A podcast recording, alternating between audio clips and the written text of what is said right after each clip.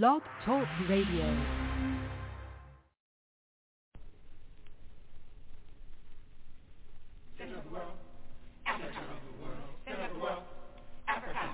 Africa at the center of the world. Latitude zero, longitude zero, planned by the Creator. Zinjanthropus was the first man found on the earth. That earth was the motherland, Africa. We know that without total understanding of what happened in the past, it would be difficult to relate to the future. We know that within the structure of the music, there should be a message, and the message should be truth. So now, we give you Africa, the center of the world.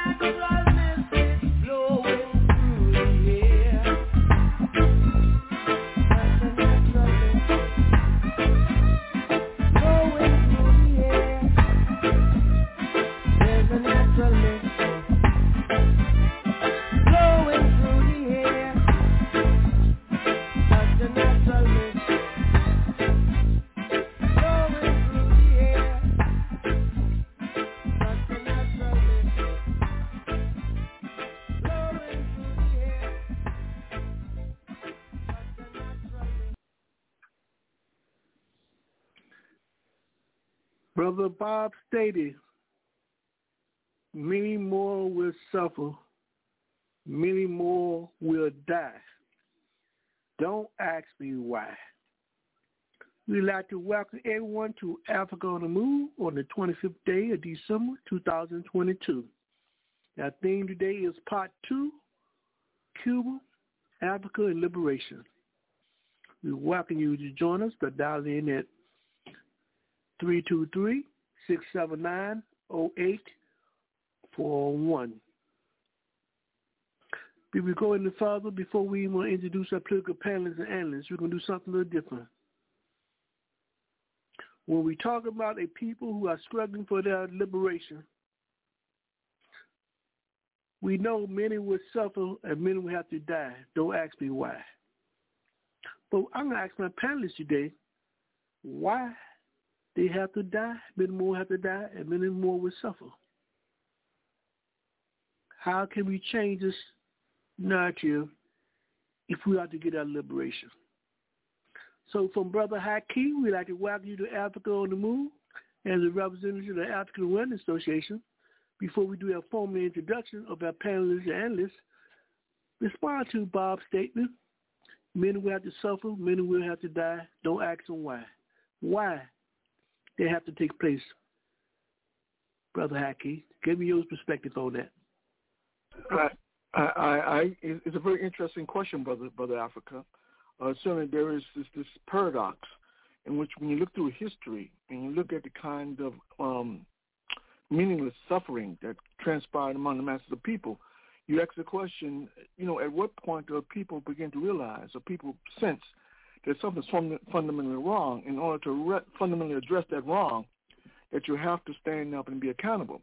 It's a very interesting paradox. Uh, one would think when you look at historically, when you look at the flow of history, you think people will learn the lesson and say, listen, I've seen this before. I've seen these kind of injustices, and I've seen the kind of uh, uh, um, um, damages inflicted upon the human psychic in terms of, you know, a fundamental um, uh, uh, disparity between, you know, those who have and those who don't have. And so therefore, I don't want a similar kind of situation, so therefore I'm going to actively fight against such a system or such a way of life. But nonetheless, uh, what often transpires historically has been that those people who are disproportionately adversely impacted, those people who catch the most, most hell, tend to be very, very silent in the face of all this, all this travesty, all this kind of injustice that is inflicted upon them. Uh, a lot of it has to do with conditioning, I think, brother Africa. I, I think that, you know, uh, like the like the um, the, the brother, the scientist, I can't recall his name, but when he talked about in terms of, you know, how people internalize power, people who have huge sums of wealth, uh, or people who have access to power, act like they have power. People who are who don't have access to, to a lot to power tend to act like they don't have any power. So in that context, you certainly can understand why people who are powerless would simply acquiesce, would simply give in to the powers that be under the guise that there's nothing we can do. So do, whatever you want to me. I'm going to simply have to take it and die. Uh, so you know, you know, of course, the question is, you know, what can we do to change that, um, uh, change that, change, you know, change that paradox? Uh, you know, I think the only thing you really can do in, in that context, and realistically speaking, I think uh, you have to really, we have not only ed- educating people in terms of what's going on, but it has to be continuous education. Because if it's not continuous, that's not conceivable to get that message through all the propaganda that's put up by the state in terms of the sole purpose of keeping people feeling powerless. So if we can create, create some kind of way in terms of perpetuating the message continuously, then there's no way in terms of empowering people to understand fundamentally what's going on in society and how these, these changes adversely impacts their lives. So I think that so brother I think brother Ma brother Bob's message is that, you know, when you when you look at it, the situation in its entirety, you ask yourself, you know, why is it suffering? Why do people why are people so complacent? Why are they willing to allow themselves to be victimized? What is it about human beings, you know, that would allow would allow them to even justify such, such a condition? Well, I think the mystery comes in is that because you know when when you look at it from a logical point of view, you try to understand it. From a sociological point of view, you you look at it and you say, well, okay, you understand the role of power in terms of how it impacts people's lives, but more fundamentally, you ask yourself, but yes, but if you but if you smack me, and if I take that, that's on me. So you begin to ask yourself, you know, what what what is it what is it what is it unique about human character in terms of being able to be slapped continuously and continue to take it. So that is the natural mystic I think Brother Bob is talking about, trying to understand uh, why people are why people are willing, you know, to endure any kind of suffering uh, uh, under the guise that you know that they're powerless to to affect change. I think that it's a national mystery, brother Africa, and I think that that's that's something that uh, is is beyond my understanding. Other than sociologically understanding this propensity, pragmatically speaking, is a very difficult thing to understand, and, and, and not close with that. Thank you, Brother Haki. We now will go to Brother Maurice. You heard Bob stated that many will have to suffer and many will have to die. Don't ask them why. When you're talking about people fighting for their liberation, um, how will you respond to that particular narrative, Brother Maurice? Don't ask them why. Uh, why you right. think this is so, Brother Maurice? I think I think this is greetings, greetings. Thank you, brother. I, uh, brother Africa. I think this I think this is so because when we are, un, are, are unorganized and that uh, and lack political education and uh, and, and basically is distracted or confused by this economic economical system of capitalism and of imperialism, it confuses the masses of people. We're confused. We're lost. This is why you have this this ongoing uh, of of everybody not not not making it, if you will, to uh, to answer or respond back to Bob's um, brother Bob's song. Uh, you know, uh, at, at, when you are unorganized, a lot of more of us going to be sacrificed. A lot of us is going to, unfortunately, for, unfortunately die. Um, and and it, it, it is unnecessary deaths, it's unnecessary killings, unnecessary loss of life. Because if we was organized and if we was political astute, political educated of of the of of the uh, of this exploitative and parasitic uh, uh, economic economical system, I think we'll have a better chance to to uh, to have a, a, a longer. Uh, most of us, most of the masses of people who are dying and killing, our children, our women, our sisters, our elders, our brothers, our fathers, if we understood this system and understood the solution to this scientific so- socialism, as what Cuba is doing with their medical uh, union, not only you know p- political but medical. Their political uh, awareness is so is, is so ingrained in their medical unit. They understand the principles of humanism, egalitarianism. When you have those, when you have an economic system by the name of scientific socialism that embrace uh, communalism, community, socialization, right? Egalitarian, not not focusing on the profit, but focusing on the person, on the people, right? That's when we can have. That's that's that's when we can have the. Uh, uh, uh, we can we can decrease these losses of life. But until we, but but until we get to that point, Bob Marley's uh, song, uh, a lot of us is going to be perishing, man. And I conclude Pan-Africanism uh, as an African person, an African heritage, heritage, you have the choice of Pan-Africanism or we're going to continue to perish like we're doing. And I hope I answered your question, Brother Africa. Thank you, my brother. We move on to Brother Anthony, um, organizer to the All African People Revolutionary Party, GC. We'd like to welcome him. And Brother Anthony, Bob Marley painted narrative. Many will have to suffer and many will have to die. Don't ask them why. Well, I'm going to ask you as a panelist and analyst today, why? Why many will have to suffer and many will have to die when you're talking about people who fight for their liberation and freedom? Your response, Brother Anthony. All several factors come into play. One is the fact that we're disorganized and confused as to who our enemy is. And uh, the only way to alleviate that is to join a political organization that is working, that is generally working for the people's liberation. And uh, and that includes uh, political organizations that are guided by revolutionary ideologies. One such organization is the All African People's Revolutionary Party, GC, our ideology is Nkrumahism Toureism, uh, which takes its name from the works, practices, and teachings of Osagyefo Kwame Nkrumah and Ahmed Sekou. Uh, you can find out more about this by visiting our website, www.a-aprp-gc.org. And uh, you can find out more about our program, Objective and Ideology, by visiting that website. And it also gives a pretty good history of Pan-Africanism as well. Uh, but in short, uh, that would be, my answer. As long as our pe- uh, people continue to be confused and disorganized, uh, this is going to go on. And the only uh, the only solution is joining an organization that is working for our people's liberation. Thank you, Brother Anthony. Going to Brother Moses. Many have to suffer, many have to die.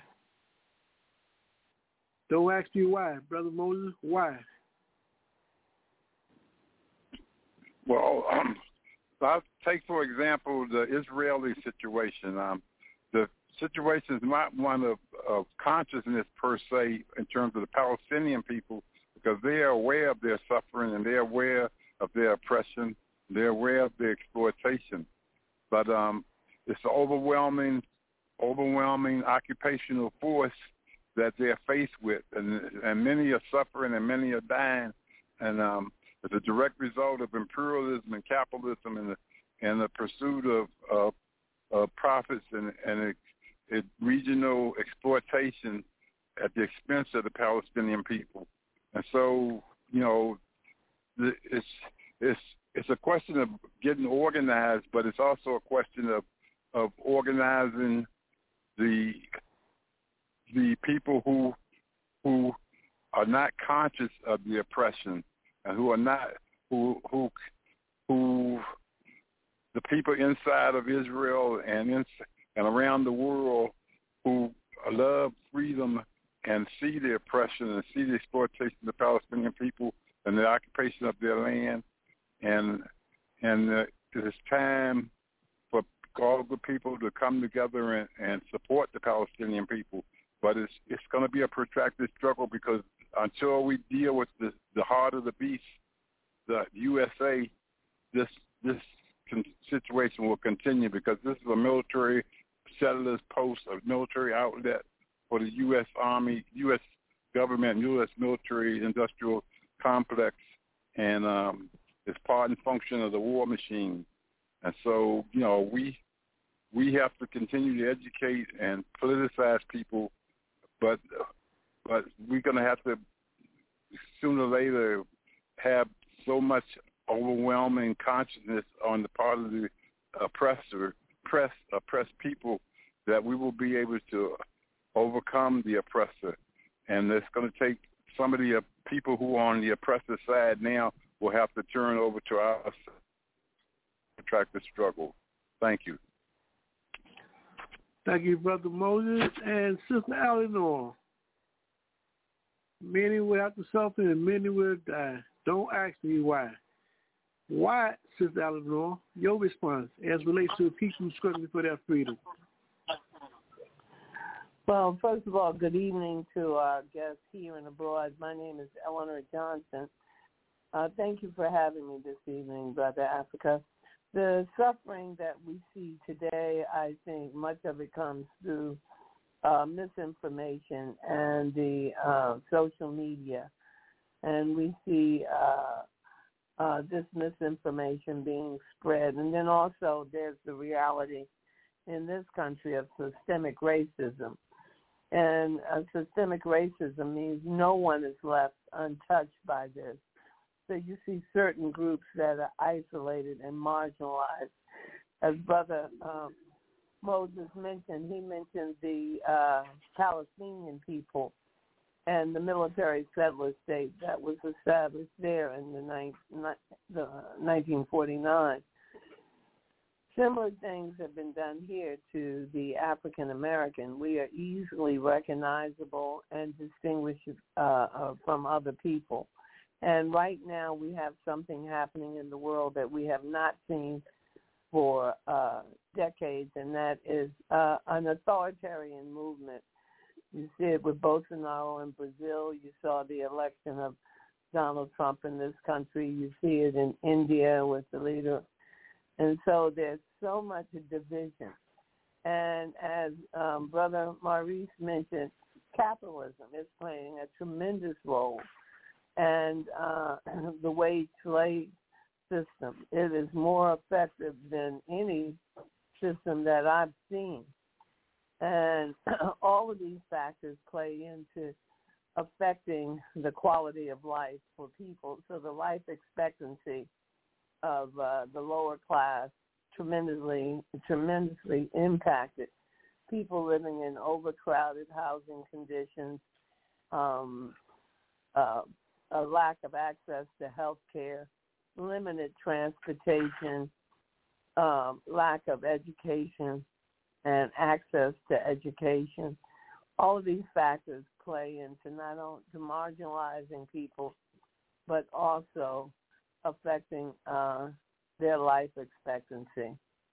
And we see um, the violence that is afflicted against uh, poor people and the way uh, the CIA and others have um, infiltrated black communities with cocaine and certain types of drugs and with weapons. People who can't afford to buy a meal uh, suddenly have weapons. How do they have access to these weapons? So we need to think about these things, and then we have to look at the uh, war, the proxy war that the U.S. has been waging against the Ukraine. So there's so many factors, and um, Bob, being the uh, great artist that he was, was uh, uh, he he saw he was ahead of his time, as was James Brown and so many artists, you know, um, with the and poets um, such as uh, uh, and so much is reflected through art, such as uh, the book Beloved. It spoke to the experience of uh, a slave woman, but it did it through fiction. Uh, a slave woman in the United States and her child. So this victimization and marginalization of folks uh, affects their life expectancy. And the sooner we uh, begin to um, organize our community, educate our community, the sooner we'll see changes.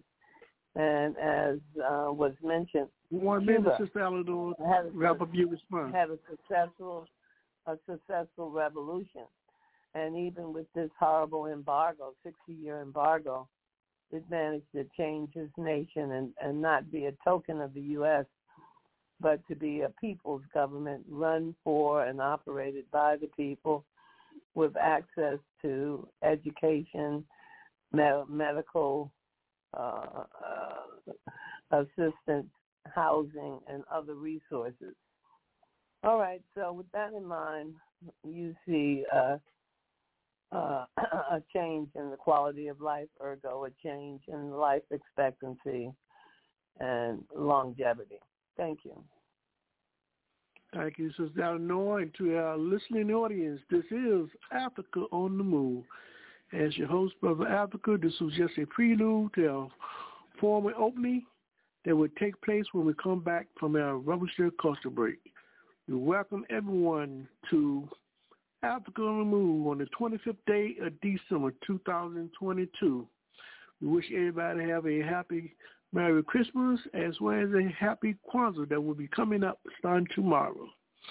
And any other holidays or season greetings that you may celebrate, we wish the best for you.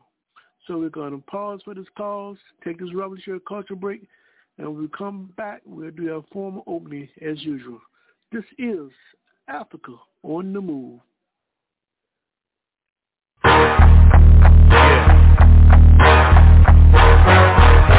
I drop the mic, it hit the floor like Thor. That's right.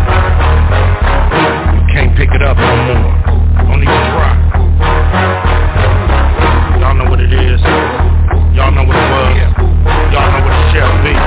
Get smart before the shit start. Before it get dark. Before they hit you with the pitchfork.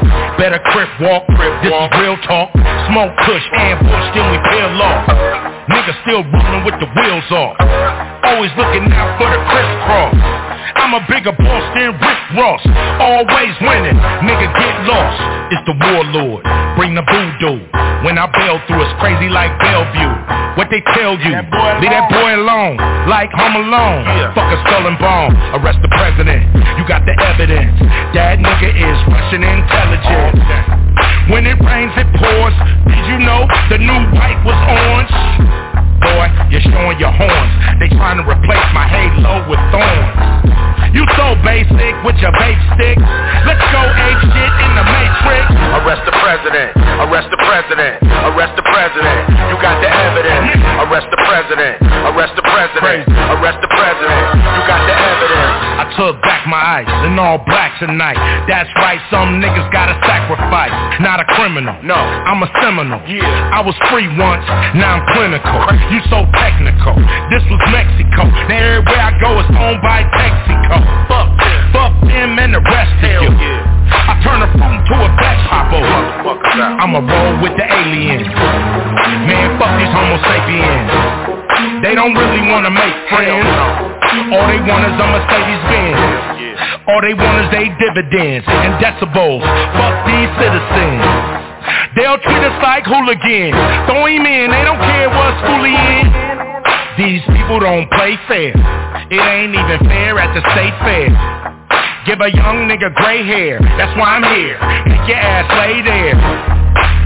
You better stay there. Close your fucking eyes like it's daycare. Make myself clearer than Shakespeare. I'm here to take money, even fake hair. So desperate is what I'm left with. For the record, you affected. Who you elected is so septic, so full of shit. I can't accept it. Arrest the president. Arrest the president. Arrest the president. You got the evidence. Arrest the president. Arrest the president. Arrest the president. You got the evidence. Arrest the president. Arrest the president. Arrest the president. Arrest the president. Arrest the president. Arrest the president. You got the evidence.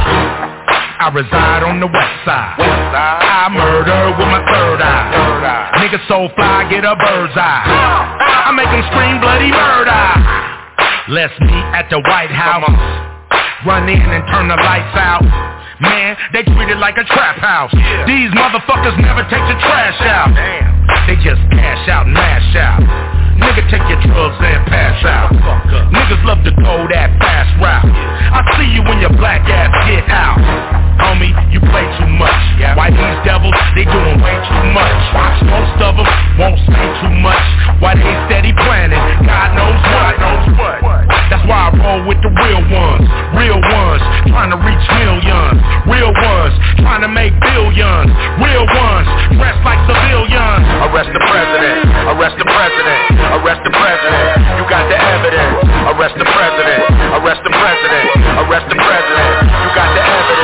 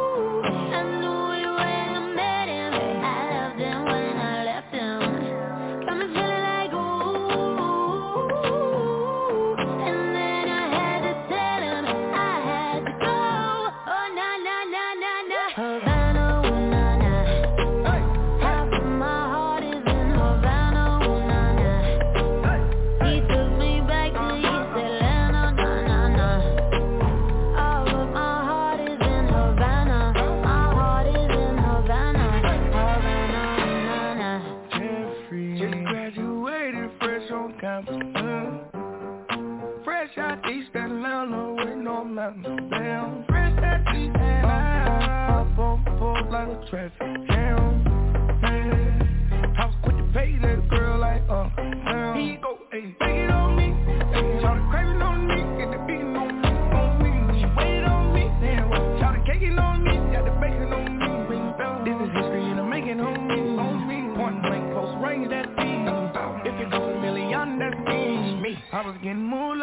Moolah, baby. Havana,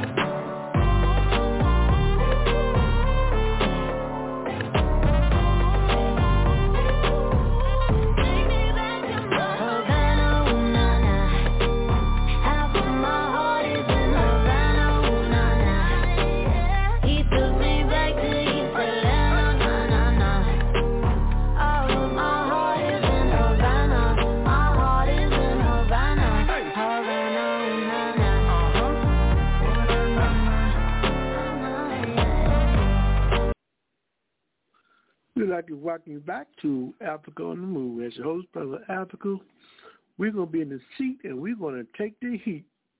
As we define it, we're going to stand behind it. We encourage all our listeners to spread the word that you can hear Africa on the Move every Sunday evening from 7 to 9 p.m. Eastern Time, U.S. Also, we'd like to remind you that you have over a week. We want you to, uh, at least if you haven't already locked in, to make sure you come on this freedom ride to Cuba under the banner of the African Awareness Association. There will be a travel challenge in solidarity with Cuba from January the 23rd to the 30th, 2023, with a better way of bringing in the new year. So you haven't signed up for it, you still have about a week left. You must act now.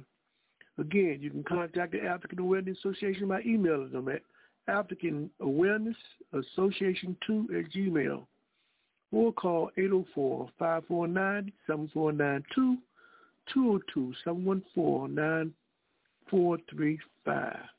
Be there or be a square. So at this point in time, we're going to begin our program as it relates to part two, Cuba, Africa, and liberation. First and foremost, like always, if we if we smell it, we're going to tell it. We're going to introduce to you our political panelists and analysts for today's program. We first will start off, and we'd like to welcome Brother Haki to Africa on the Move. Welcome, Brother Haki. Brother Africa, thanks for having me. My name is Haki Kamathani Shoki, Colonel with African Awareness, and of course, Brother Africa, my thing is all about institution building. But certainly in the context of building institutions, one of the pivotal questions I think we have to ask ourselves is this question in terms of homelessness. Ordinarily, when we discuss homelessness, we talk talk from a a bird's eye view perspective in terms of homelessness. What I want to do briefly is talk about uh, homelessness from a frog's eye perspective in terms of why homeless, homelessness exists in the first place. Now, I want you to check this out, Brother Africa. Now, Milton Friedman once remarked, corporations should not take into account public interest, nor should government take into account the public's interest. Nowhere is this sentiment brazenly verifiable than homelessness in the U.S. Homelessness, a, structure, a structural aspect of finance capitalism, is embedded in economic policy that sees homelessness as unimportant compared to the rights of the wealthy to capitalize on the misfortunes of the poor. In order to appreciate this statement, some understanding of the evolution of industrial capitalism to finance capitalism is at hand. Industrial capitalism embraced liberal democracy where individual rights were protected but regulated by government to minimize greater damage to the economy by sheer power of capitalism. Finance capitalism, enjoying greater control over the finance system, sought to eliminate any regulation, government or otherwise, that constrained the capitalist class' ability to make excessive profits. Dismantling of regulations were achieved by painting government as a problem to economic growth and the wholesale purchasing of politicians to ensure laws favored to the financial sector to the, to the exclusion of political considerations and interests to the masses of people. This strategy was very successful. By 1971, Nixon abandoned the gold standard, in effect making it possible for government to create astounding wealth for, for the capitalists at the expense of the real economy. Damage to the real economy, including fair wages, jobs, housing, being substantial, excelled to a, at a, a, unprecedented rate levels. When when the 1980s rolled around, neoliberalism was in vogue. Policies weakening regulation of finance, endorsement of monopolies, and decimation of consumer protection thrived, serving as a catalyst for further empowerment of the financial sector. As the financial system took on increasing power and government increasingly sidelined, Wall Street's role, courtesy of defending the Department, the Department of Treasury, took on increasing significance in determining winners and losers in this new economy. With the rise of Wall Street, the financial sector was strategically placed to define economic policy and the parameters established to ensure the capitalist class benefited at all costs, despite harm to the general economy. Wall Street influence of the economy was unmistakable. During Obama's time as president, Wall Street policies via the Federal Reserve determined the direction of the economy following the subprime debacle, which saw the manipulation of stocks and bonds to ensure a big payday for the wealthy and institution, institutional investors. It is at this point the, the, the president was established both justifying homelessness and the ascent of financial institutions as landlords, replacing what Dr. Michael Hudson considers regular landlords whose profits were in line with service, services rendered. During the 2008 subprime debacle, the U.S. allocated $9 trillion to revive the economy. The 9 trillion did not go to assist the 7 million families who were defrauded by banks and financial institutions, but to banks who collaborated in the scheme. Government policy, in addition, would prop up the value of stocks and bonds and benefit to the top 10% of wealth, while the Federal Reserve would acquire debt or junk bonds or worthless securities and zombie corporations' debt by neatly placing these financial instruments on their books. By the Federal Reserve placing debt on its books, it alleviated banks of debt, which freed banks to provide more credit to the very people responsible for the recession in the first place, institutional investors. The rally is access to credit meant an increase in acquisitions. This idea is not alien to capitalism or to capitalists. Purchasing more land and buildings cheaply as a result of several million families losing their homes and recessionary conditions, the new landlord's unidimensional fixation on profits were quickly realized. Monopoly control of land and buildings acquisitions uh, put into motion higher housing and rental costs well beyond people's ability to pay based upon their wages. The government in need of revenue was powerless to intervene to mitigate homelessness because of structural limitations of capitalism and the systematic corruption politicians benefited from, essentially left the poor without recourse. Now, ironically, government policy to address homelessness during COVID never really materialized, and the attempts to minimize homelessness was dubious at best. Under the CARES Act, the U.S. allocated 2 trillion for financial relief, with, a small percentage going to major landlords. Emerging from the CARES Act was the PPP Act, which allocated about $1 billion for landlords, providing, according to the first round of the PPP payouts, landlords who had 500 or less workers. If landlords met their criteria, they could borrow up to two and a half times their monthly payroll. Obviously, landlords make, managing properties that size, that, that size in private sector may have had many tenants economically suited to withstand short-term disruption of monetary flow. Most of the poor relying on subsidized rents reside in properties of 2 to 50 units. This, the small landlords simply could not qualify for these loans. If this is not problematic enough, of the 1 billion allocated for PPP Act, by week two, 349 billion of CARES Act funding was spent, meaning the PPP Act was insolvent. Most of the funds were decimated, disseminated to properties with the with the least need. By the second round of PPP Act, only 310 billions were allocated on August of 2020 uh, under the under the same terms, except loan amounts initially $10 million were reduced to $2 million. By the third round of PPP Act starting in February of 2021, the government only allocated 284 billion. The third round of PPP Act was changed to the Consolidated Appropriations Act, or CAA. Now, CAA rules stipulated applicants with fewer than 20 employees can apply for assistance. Funding will be provided for sole proprietors, independent contractors, self-employed, and non-fraud related felons could apply. Terms of loan, unlike rounds one and two of PPP stipulated as opposed to 10 years to pay off loans, applicants under CAA must pay off loans in five years. What is interesting about CAA compared to previous rounds is that while the two previous rounds lasted two years respectively, CAA loan program for individuals most threatened by homelessness, the duration of the program lasted only one month according to J.P. Morgan. This program existed between February of 2021 to March of 2021. This anomaly struck me as strategic. Given CAA existence has been absent from news coverage, and the change of the name from PAP Act apparently was designed to conceal. Perhaps it was designed to conceal or divert the public gaze of a system so manifestly opposed to humanity. If the public understood the extent of deprivation imposed on homeless individuals, protests might have galvanized overnight. Many examples abound showcasing the inherent ruthlessness and government's indifference associated with homelessness. Recently, two parents and their ch- their children, white families for those committed to stereotypes, after all, this is America, were forced from their vehicles they, they used to shelter the children in San Diego, California.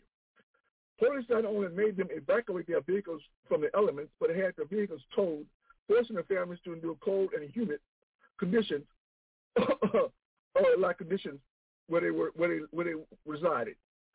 Is this humane or is this inhuman?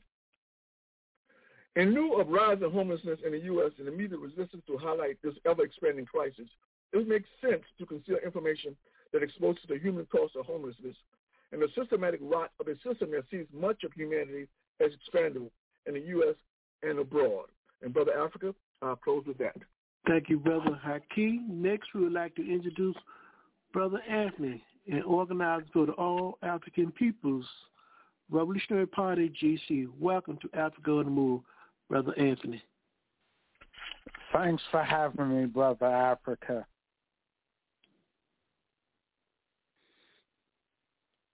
Okay. As you indicated, I'm an organizer for the All African People's Revolutionary Party, GC. And uh, our objective is Pan-Africanism, the total liberation and unification of Africa under scientific socialism.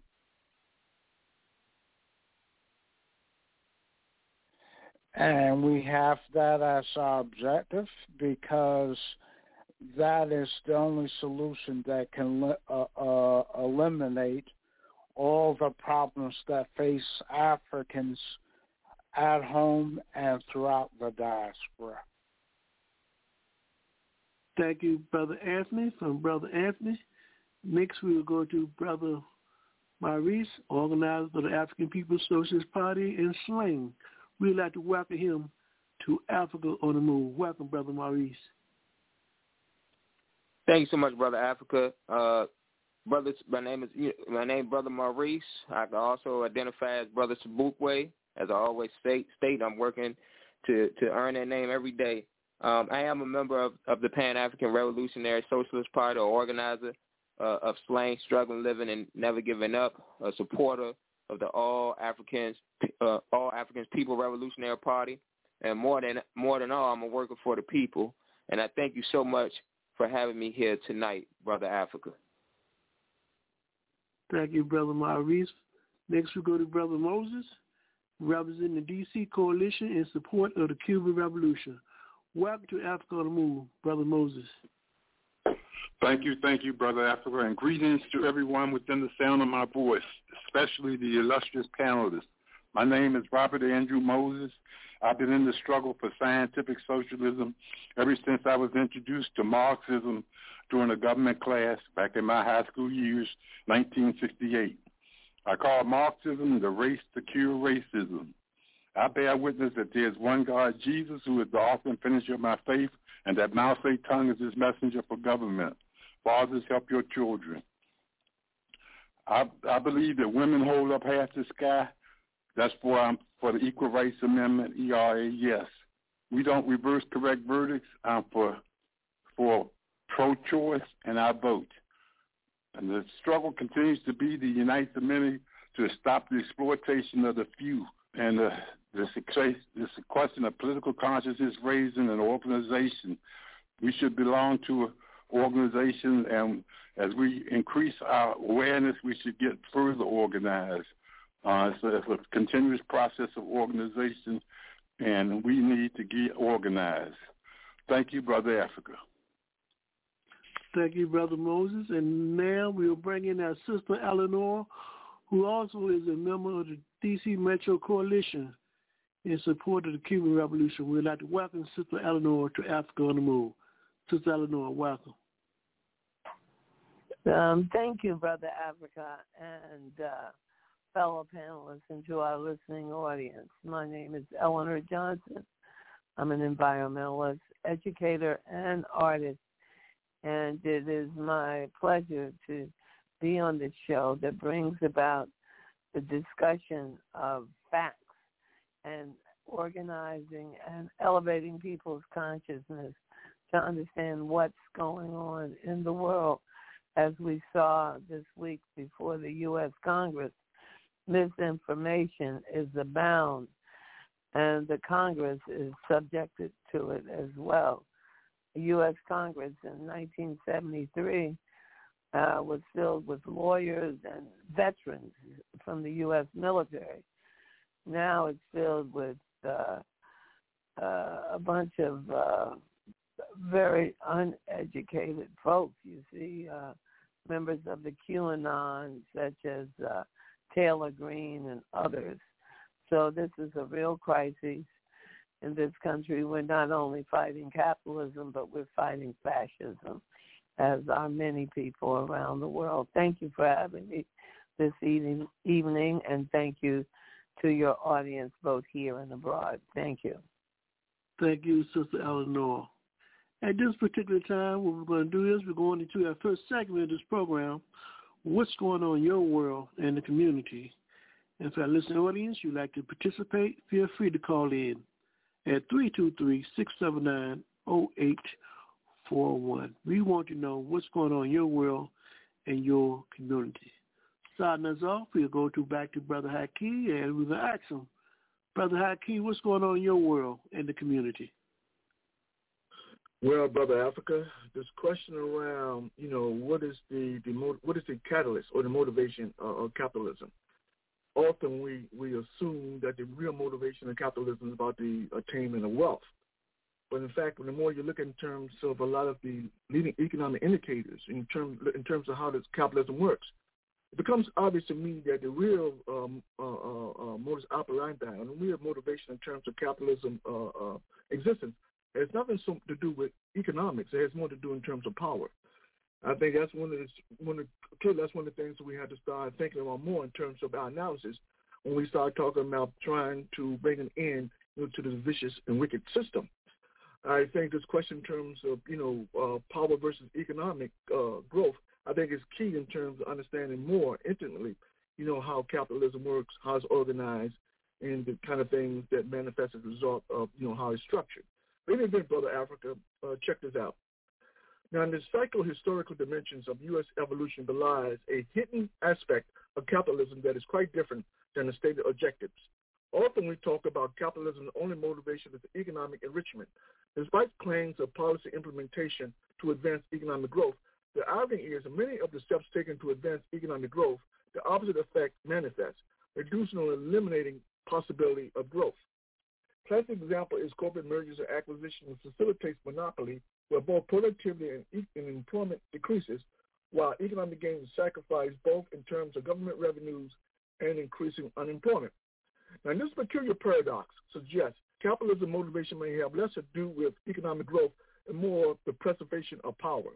If power is the underlying motivation for capitalism existence, attainment of wealth is secondary.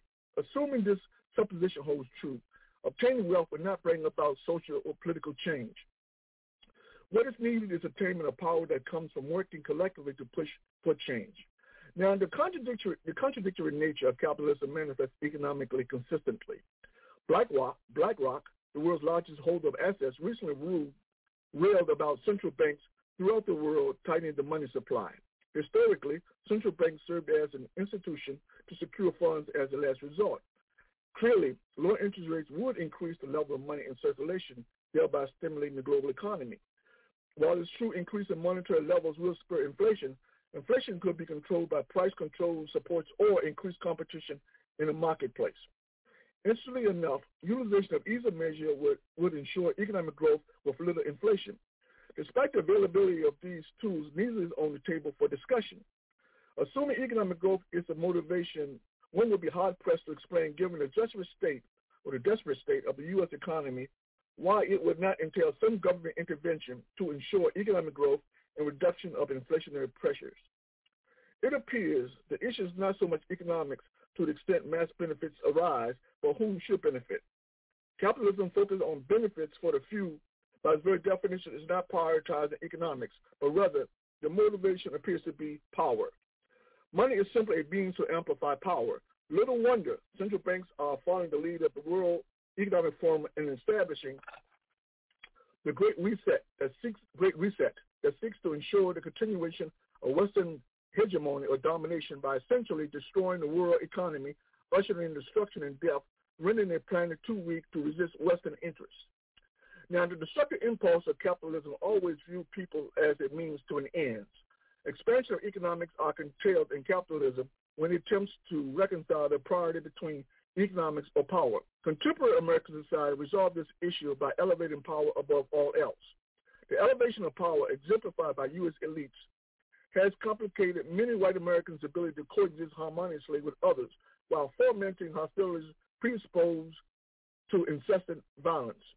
This homicidal impulse, impulse was more acutely evident when it came to indigenous, indigenous or African people. This process of ritual destruction resulting from social conditioning rendered economics superfluous or unimportant. While the wealth, while the wealthy were able to use social divisions to enrich themselves, the amount of wealth conceivably that could have they could have obtained could have been considerably greater had the collective poor, both black and white, had been compensated fairly under different economic arrangements. Policies and methods used to transfer, excuse me, policies and methods used to transfer wealth from working people to the wealthy persist today, despite the negative outcomes. Arguments can be made capitalism in its infancy underestimated how inequality hurts economic growth. But what of today? Why does policy persist that undermines economic growth but isn't endorsed anyway?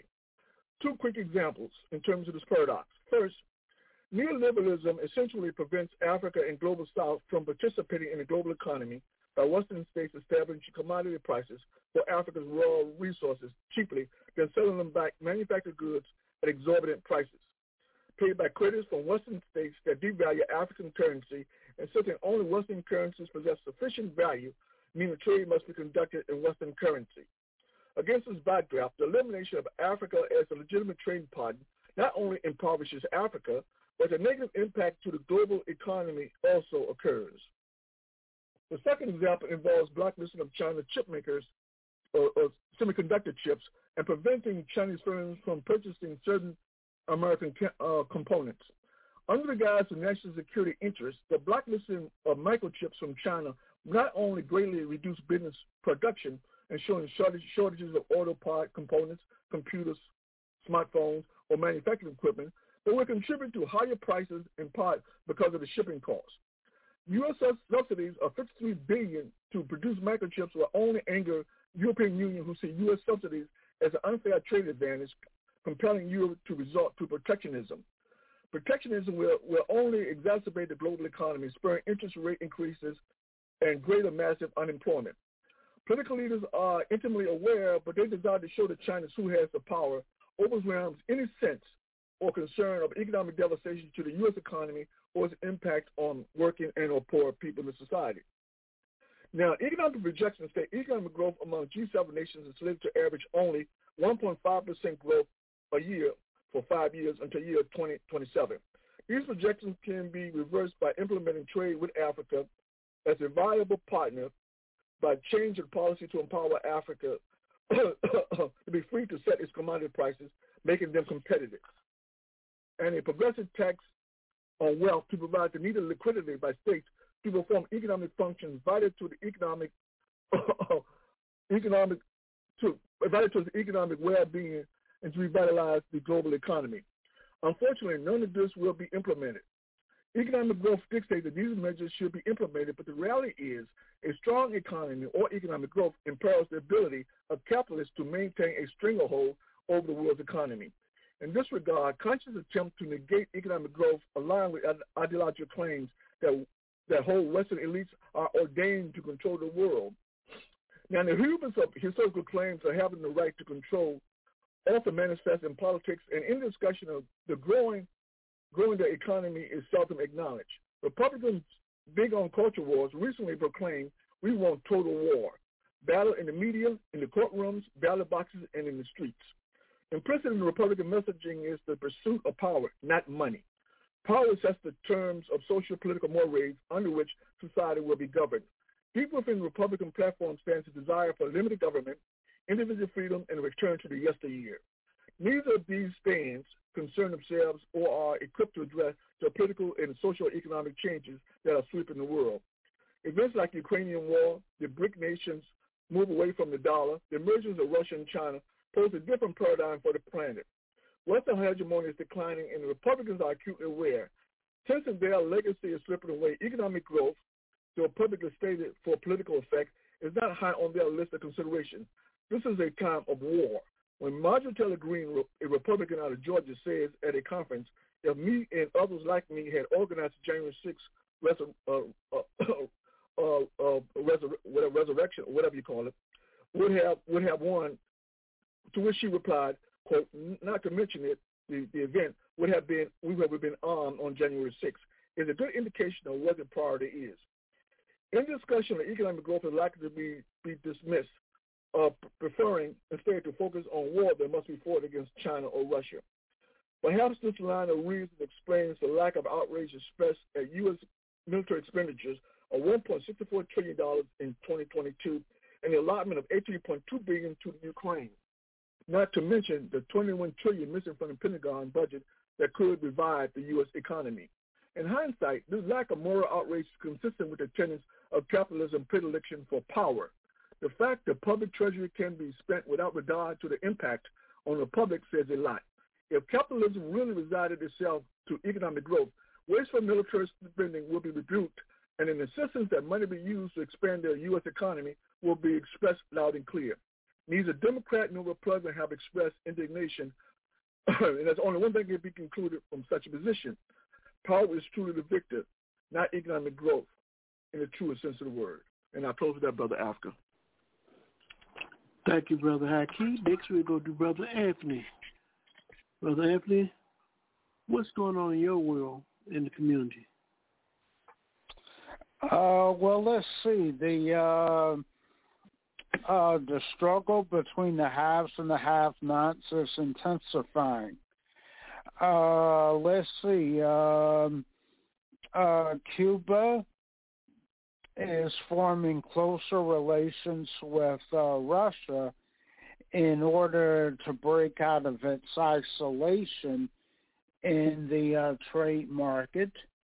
Uh, let's see. Um, uh, let's see. Uh, the war in the Ukraine is intensifying, and uh, let's see. And um, uh, let's see, and I think that's partly because the U.S. does not find it uh, easy, as easy to uh, strangle Russia as it thought it did. And uh, let's see, and uh, uh, let's see, uh, the the resistance is intensifying, uh, particularly in South America and Africa, to the moves of U.S. imperialism. Uh, that's all I have for the moment. Thank you, Brother Anthony. And from Brother Anthony, we're going to Brother Maurice. Brother Maurice, what's going on in your world and the community?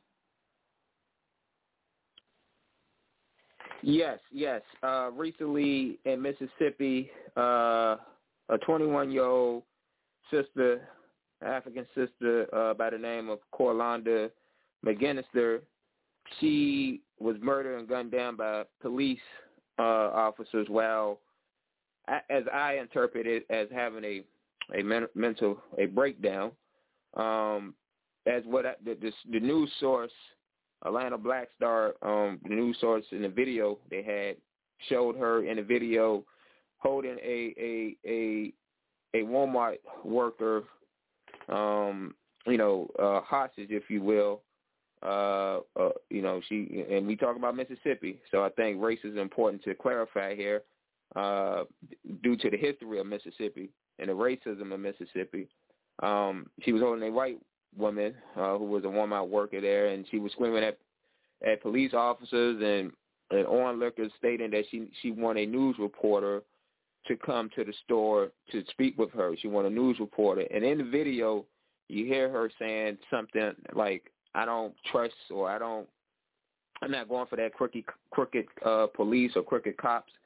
Uh, she was saying in the video, and I brought up this as what's going on, going on in my world because these type of situations were are, are not were are on an increase in our society society and and the African society. Um, this this shows us that capitalism is really really really um, putting a foot on our necks hard.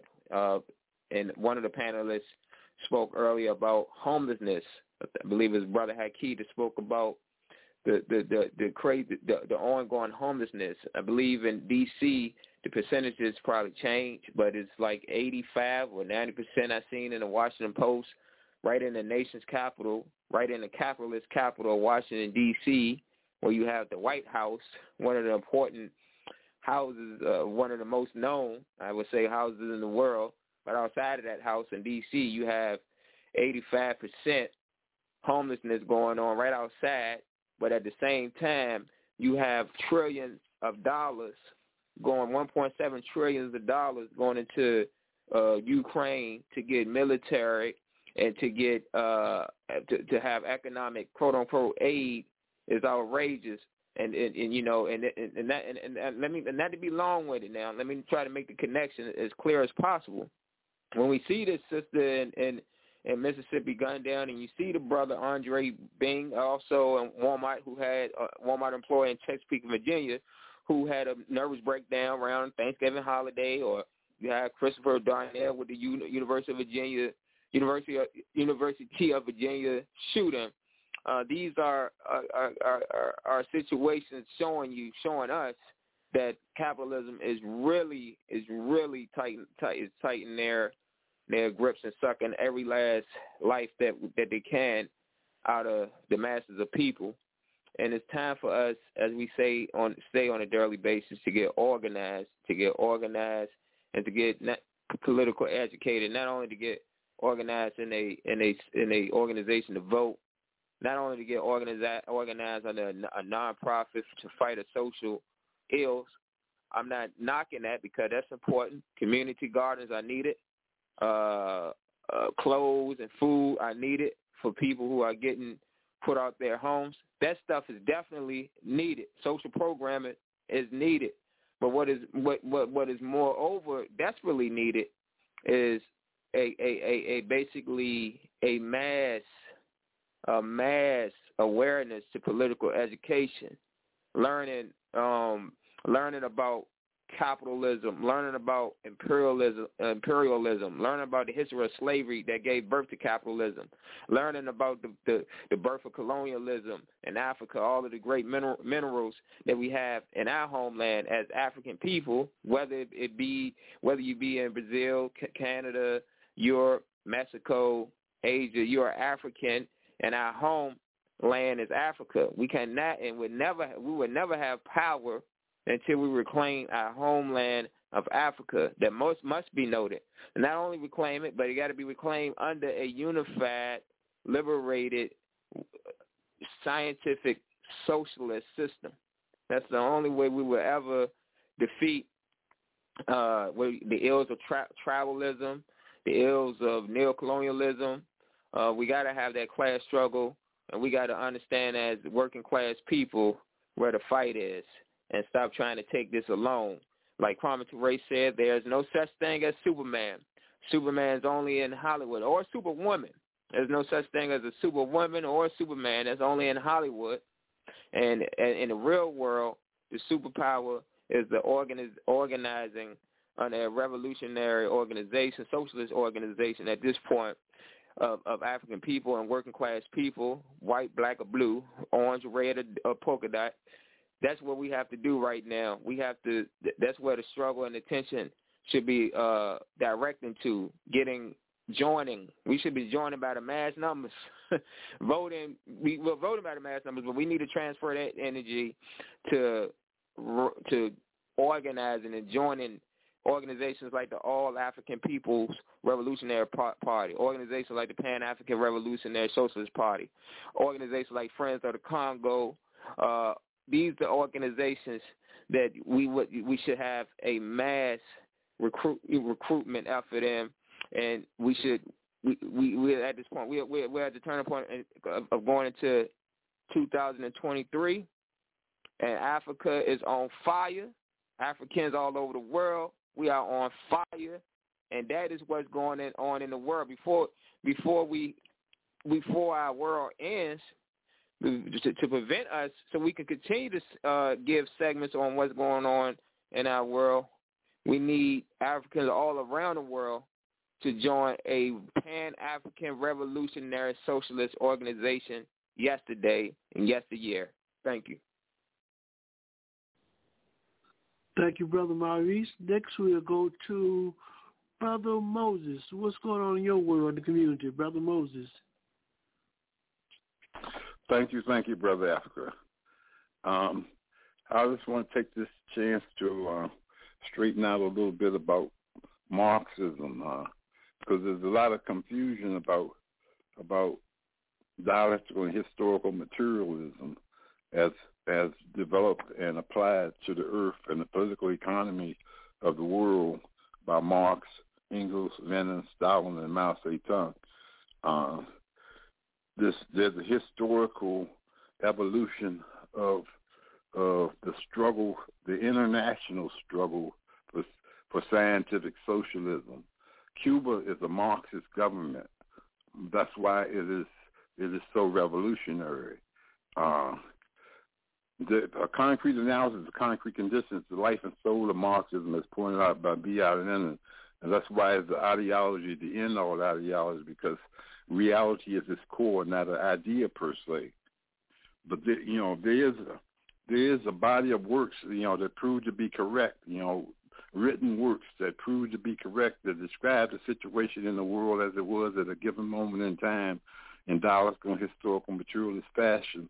And so once these once these truths have been placed and struggled for and proven to be correct, we don't want to reverse correct verdicts. And so, you know, um, it's a struggle to win people's hearts and minds. That's what we're trying to win millions of people, millions of people's hearts and minds. And it takes a party, a Marxist Leninist party, to to uh, to lead the struggle here in the U.S. of A. Uh, and and uh, deal with this beast. Uh, that's my opinion, and uh, and you know I'm I define that I stand behind it as the brother says, and so so you know meanwhile, in the world, you know, we're fighting a united front against fascism. Uh, um, Donald Trump and and the the reactionary that he represents, the reactionary outlook he represents, the reactionary movement he represents. We're in a struggle against them, and we unite all that can be united to, to defeat, discredit, and abandon him and his and his his influence on the working class. Uh, I there's a lot going on in the world, but I just wanted to clear up that. Thank you. Thank you, Brother Moses. Next, we'll go to Sister Eleanor. Sister Eleanor, what's going on in your world and the community?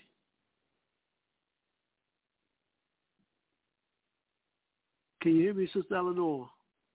Yes. Good evening, um, Brother Africa and fellow panelists and listening audience. Um, there's been a lot going on as uh, uh, the panelists were discussing uh, capitalism, but as Brother Moses also just brought up fascism. So right now, the big fight in the United States isn't going to be defeating Donald Trump. It may be defeating the governor of uh, Florida because it's a movement. And, um, you know, capitalism is a problem, but fascism is where uh, we use dogma and we go backwards. We saw Vladimir Zelensky go before Congress, and he took advantage of a Congress that was ignorant of his history. He uh, compared uh, the Ukraine with the United States fighting uh, to uh, as a colony, a British colony for for liberation he compared uh, he compared the Russians to Nazis, and the Russians are the people who defeated the Nazis.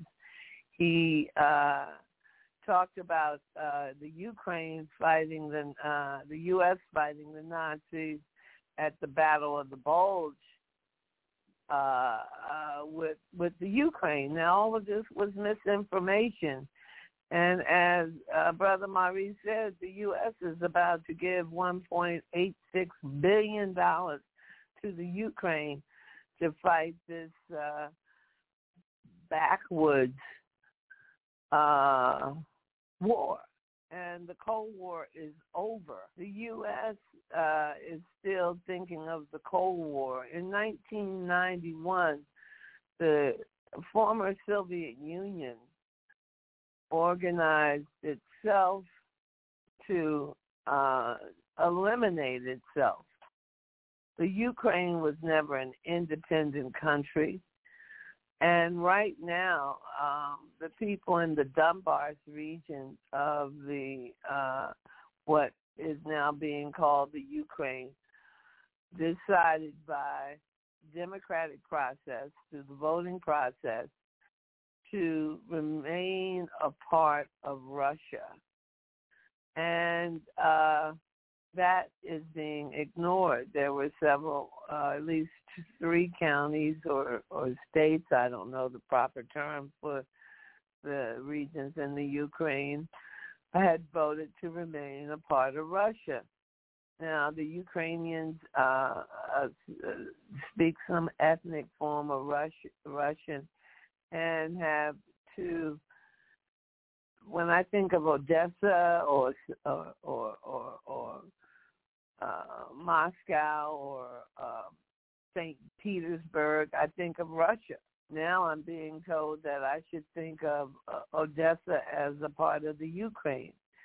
So you know we see this misinformation um, being spread, and in a nation where homelessness is a major problem, where childhood poverty is a major problem, where we had more persons die of COVID than any other nation on earth, where the president, former president of Brazil, Bolsonaro, is before the World Court uh, for the murder of millions of Brazilians because of his failure to address COVID in a responsible way.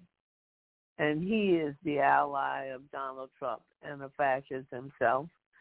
So we see this misinformation. This is what is going on in in in the world today, and we need to uh, stand up and address that. And as Brother Maurice said, that the reality of African Americans being mowed down, shot, killed, is accepted every day. That woman was shot and murdered while while having a nervous breakdown. When we see uh, young people, their use of social media, driving hours, planning for days to go and annihilate African Americans in Buffalo. This was a youth. He's as much a victim as the people he murdered. But the reality is that with this misinformation, we aren't focusing on why Jewish people in Chicago are being murdered, mass murder, victims of this type of mass murdering kind of thing. Why we're celebrating the 10th year of Sandy Hook and these children being murdered. Why these things are going on. This is the working class annihilating the working class. And uh, I'm surprised that Nancy Pelosi, as well as President Joe Biden, in being so confused about who Zelensky is, that he would be uh, supporting uh, uh, some type of uh, nationalist movement that is supported by neo-Nazis in Jordan as well as within his own party, if not himself. While these people were appearing on Vogue magazine just a couple of months ago. While again, as uh, the uh, panelists talked about uh, what was happening in terms of housing, um, what was happening in terms of homelessness, and this homelessness is not only a housing issue, it's also a business issue. Walmart is the largest retailer on earth, I believe. But where are our small retailers? Where are our small businesses? They're failing because they don't. Ha- they're not receiving uh, the funds and the monies uh, that are being made, made available by the federal government. Look at farmers. Small farmers aren't getting their proper share from the Farmers Federation and these other governments. Or look at the um, NED, the National Organization or Educational Organization on Democracy. It's not standing up for democracy. It's in effect doing the work of government agencies that they would have been doing in the 70s, such as the CIA would have been doing, but they're doing it now. So we need see Nobel Peace Prizes being given out by sweet by the sweet the Swiss from their six judges being given out to Ukrainian people or people from Belarus. This isn't a coincidence. This is propaganda. This is uh, brainwashing, mass brainwashing of uh, the the brainwashing of the masses. And we've seen 39 states pass voter suppression laws since 2020. And we see these awful things happening here domestically, but we're filling the coffers of the Ukrainian people. Something is wrong. We're supporting a, a war against our former em- enemy, Russia. Do we really need to separate them from the Black Sea so they have no access to their navy? We need to think this over and think about it um, uh, before we take any further action. So this is what's been going on in my world. Listening to what our Congress is doing, listening to what our president is doing, and realizing that we really need to educate our people and educate our people in the community. So us as African Americans, as African people, we start with ourselves. But it's not only us that are lacking knowledge and understanding of the geopolitical world. It is Americans in general. We we we have a very poor understanding of geography, let alone um, national political politics or political system. And uh, Cuba is an example of a true democracy. And uh, its people have struggled against social imperialism for 60 years. But yet they were able to provide vaccines for people abroad when they were unable to administer their very own vaccines to their own residents because of the U.S. blockade and its failure to have access to simple things like syringes. So these are the things being going on in my world while we look at the uh, apartheid in, in occupied Palestine and we see youth five youth shot down in less than two weeks.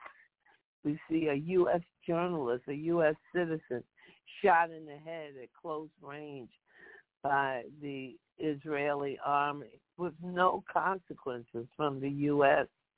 And we see the U.S. continuing to support the Saudi Arabian uh, uh, uh, uh military and ergo the U.S.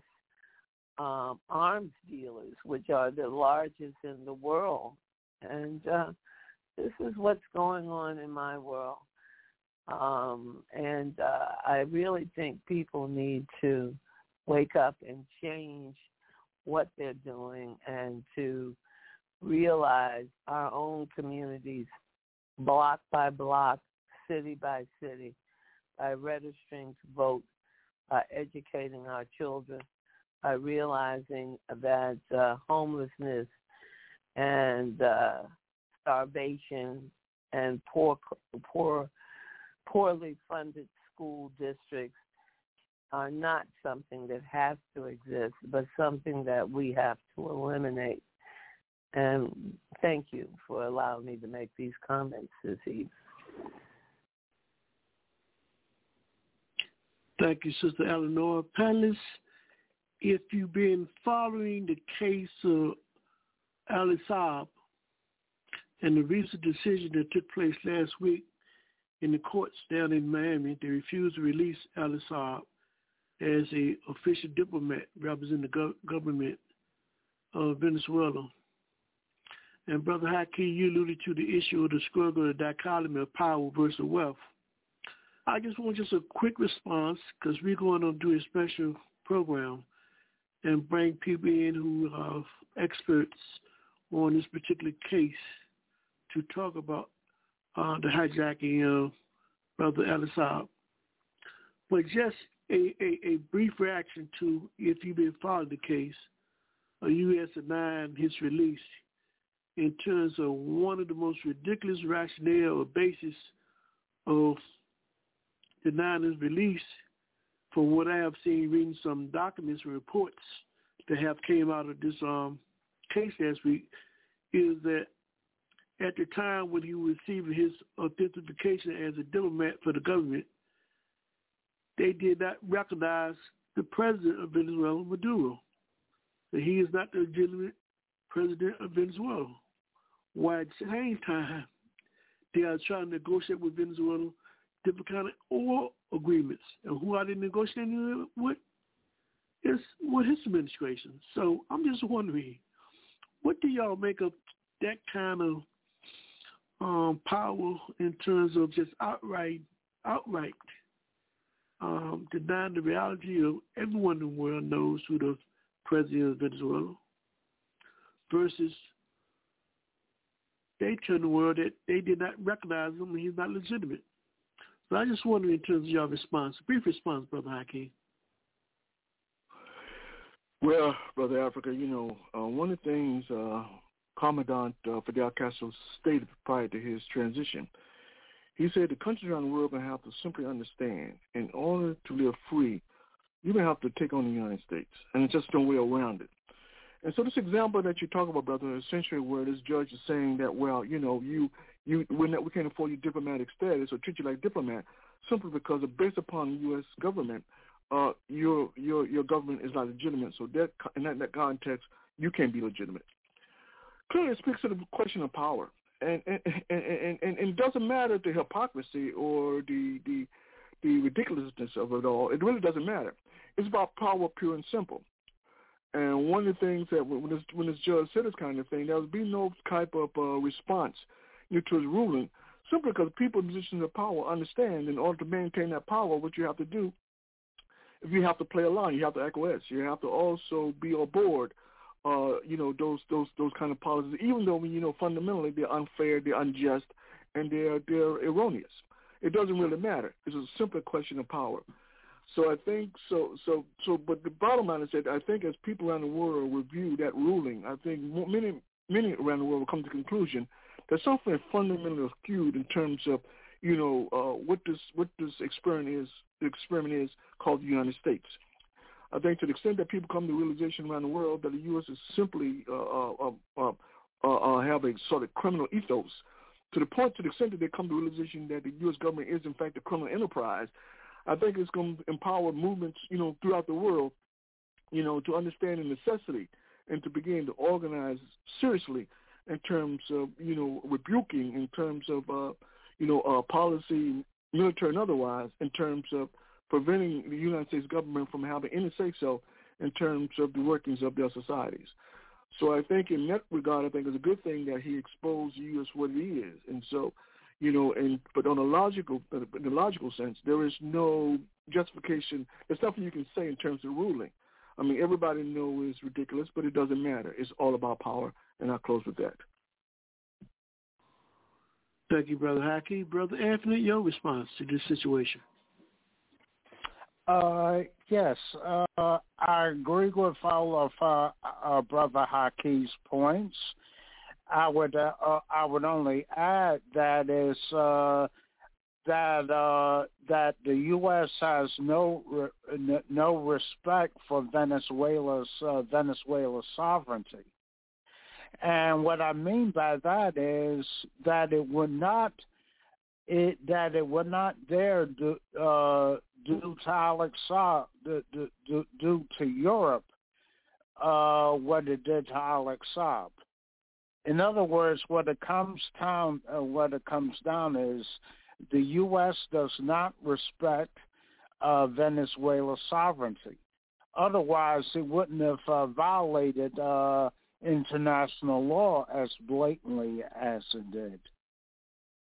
And uh, what the U.S. did to Alex Saab is a violation of international law, uh, the way I understand it uh, that if uh, someone has diplomatic status, they should not be uh, treated as a common criminal in any uh, U.S. court. And uh, you know, so I, th- uh, you know, I think, uh, you know, Alex Saab, Saab should be freed, uh, uh, you know, right away and uh, you know, and that's a position that our organization has taken. Uh, you know that uh, he should be free now because uh, you know uh, he's held in uh, uh, uh, in unjust conditions, and uh, and uh, the U.S. is violating international law in effect. Thank you, Brother Anthony. We'll go to Brother Maurice. Your response, Brother Maurice. Yes, uh, I, I concur with, with Brother Anthony and Brother Haki. You know, United States of, of, of America and, and all of these imperialist, capitalist uh, uh, uh, governments or systems. I'm, I'm, I, you know, it's, it's no surprise that they are still on the on, on the attack of Venezuela. Um, we already know that Nicolas Maduro, Maduro uh, is the official pr- uh, president of Venezuela, and that old crony You don't hear about that stooge no more. Uh, he he. I don't. I, I I can't get his name right now. I know one of the panelists know who I'm talking about, but you don't hear about the the guy that that that, that they was trying to prompt prompt up against Maduro to try to take over Venezuela when they was trying to stage a, a, a coup in Venezuela stood strong on on overcoming that, and they still fight fighting. But yeah, I, I, long story short, I know you say be be brief, but I, I, I concur with the previous uh, panelist panelists. Thank you. Was a yeah, thank you about Guaido. Yes, Guaido. Yes, that's him. Yeah, yeah. Yeah, it's, it's like a jungle, Marie. Sometimes make you wonder how it keep you from going so crazy. But let's go to our next uh, panelist. Your thoughts, Brother Moses, on the situation? Well, uh, the situation is such that you know it's about political prisoners as usual, and um, you know that's why when Obama no- normalized relationships with Cuba or attempted to to go in that direction, um, he released the Cuban Five. He flew them to Havana um, because they were political prisoners, and if you you know the change, the political thought, the political ideology, and the political what's fair and what's unfair is is is all tied up in in into your beliefs of what is correct and what is incorrect, and and who has sovereignty in the on this planet, who has rights and who doesn't have rights. Uh, certainly, you know, uh, the Venezuelan people are attempting uh, to go on a socialist path, and and the U.S. government, you know, that's a no-no because you're saying you want to take control of your destiny, and uh, we, the U.S. has has a plan for you and your destiny, and it doesn't include you having independence. You know, that's why we have a colony called Puerto Rico. Uh, you know, there's there's you know the people united will never be defeated. So we have to win the hearts and minds of the people. Thank you. Thank you, Brother Moses. And Sister Eleanor, your thoughts? Well, I agree with I agree with the other panelists that um, the reality that this this man is a political prisoner, and uh, we continue to hold whether it's Jamal, uh, Abuja Jamal, or whether it's uh, uh, Julian Assange or, or Saab. We have uh, political prisoners, and we failed to even mention the folks down that are in prison now for more than a decade in Guantanamo Bay. So um, our continued practice of social imperialism is, is a reality that has to be recognized. And um, um, we right now are using propaganda that you heard all over from the U.S. this week about fighting authoritarianism. And we are uh, a part of the authoritarian movement we just barely, by the skin of our teeth, got our authoritarian leader out of office through a legitimate election, uh, November of 2020. So I agree with the other panelists that uh, uh, is being held uh, uh, illegally, that we we refuse to recognize uh, democracies, and we refuse to accept the votes of the masses, whether they're in the Ukraine with the Donbass region, whether they're in uh, Nicaragua, Honduras, or Venezuela. And we refuse to accept the democratic government of Cuba. We refuse to recognize Cuba as a sovereign, independent nation. So that's just uh, that. That's it for my comments. I stand in solidarity with our fellow panelists. They, they said it all, starting with Brother Hakeem, Anthony Maurice, and Moses. There's nothing else to be said. Thank you, panelists. At this particular time, we're going to take a revolutionary culture break. When we come back, we ask the various organizations any public announcements that we would like to make, and then we'll follow with discussion on the theme tonight, which is part two, Cuba, Africa, and Liberation. We discuss a recent memo that uh, we had privilege to as a deal with the National Security Council Memorandum 46 that was produced on March 17, 1978 as a pre-context of discussing this theme, Cuba, Africa, and Liberation. We'll be right back. This is Africa on the Move.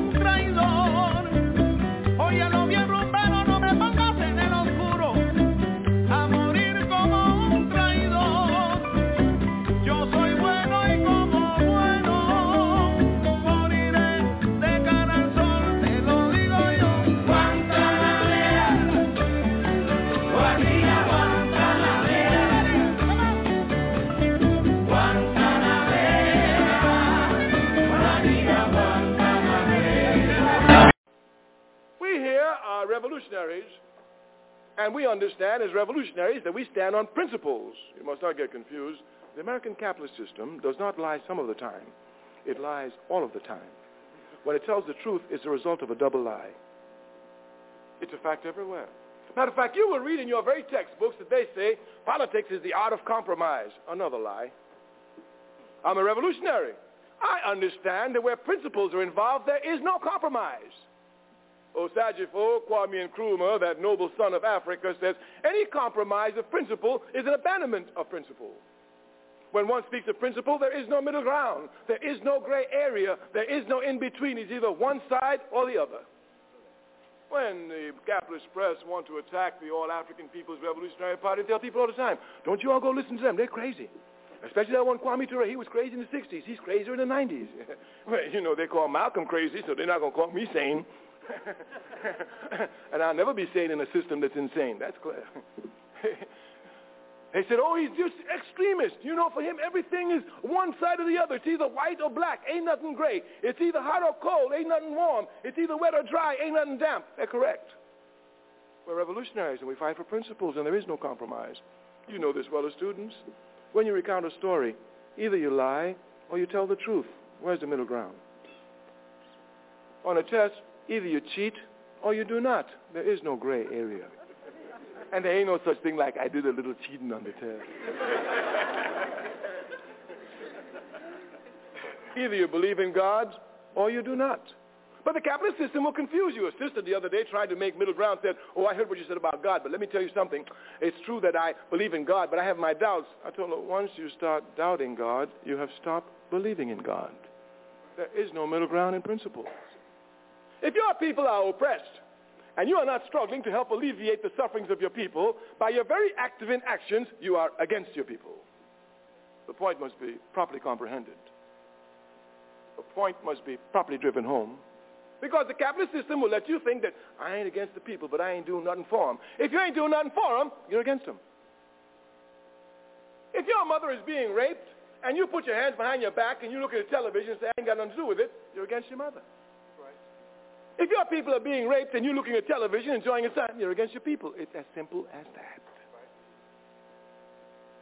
The only way we will advance as a people is when we come ourselves to take our advancement into our hands in a scientific manner. For us, there is no in-between on socialism or capitalism. We know this. Socialism is nothing but an economic system. Like capitalism, there can only be two in the world, only two. And there can only be two because each economic system must answer one fundamental question. Who will own and control the means of production? Who will own and control the wealth of the country? The question can only be answered two ways. Either a few will own or everybody will own. It's as simple as that. Of course, they will confuse you. America prides herself on being the richest country in the world. She ought to be. She's the biggest thief in the world. Stole my mama. That's right. I know what I'm talking about. She belittles Cuba because Cuba's a poor country. Big that. Like if something has to do with how much money you get, even if you steal it. Well, in America, you know, it's so corrupt that everybody makes money by stealing, but the more you get, the less people ask you how you got it. so they come to condemn Fidel Castro. Some people even think that because Cuba is poor, America can just walk in there and shoot them up. Vietnam was poor. That's right.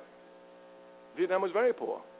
When I was in Vietnam, North Vietnam, because, you know, I didn't go to fight the Vietnamese. They ain't didn't mean nothing. I know my enemy. I'm not confused. Right. I'm not confused. When they call me, listen, I was in Mississippi getting terrorized trying to get my people to vote. They called me up in New York in the draft board. What you call me for? Well, you got to go to Vietnam and fight for democracy, give them the right to vote.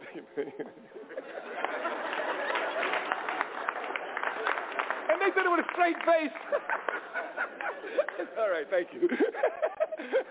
You go, you go him. so I never got confused with them. No, but the Vietnamese whooped America on one bowl of rice a day. That's right. I don't know what makes them think the Cubans can't whoop them on half a bowl. and as for all you little Cubans out here always planning, look here, they've been planning on Castro since the Bay of Pigs. Let them plan on. they will keep on planning. Fidel Castro is a great man, and all people who love justice respect him.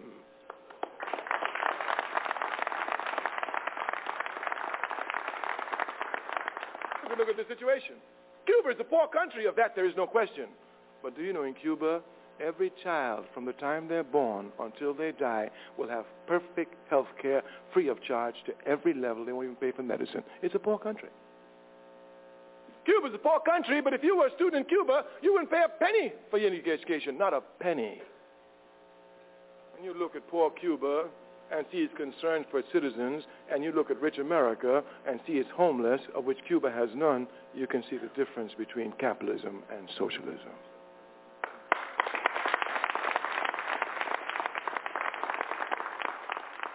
Socialism is an inevitable system. Don't you worry about these Cubans out here. Listen, they have so much respect for us that you know they're the only group in the country that picketed Mandela.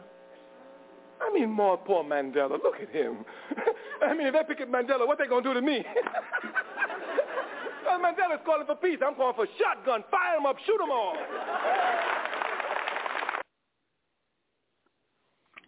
Welcome to Africa on the Move. You're listening to a clipping by Brother Kwame Ture on Principles, Cuba, and Socialism. We welcome you back on the 25th day of December.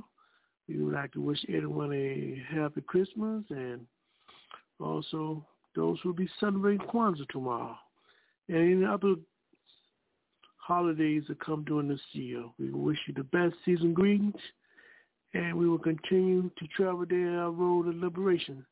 As we now will go into some announcements by various organizations who may have some information they'd like to share with you.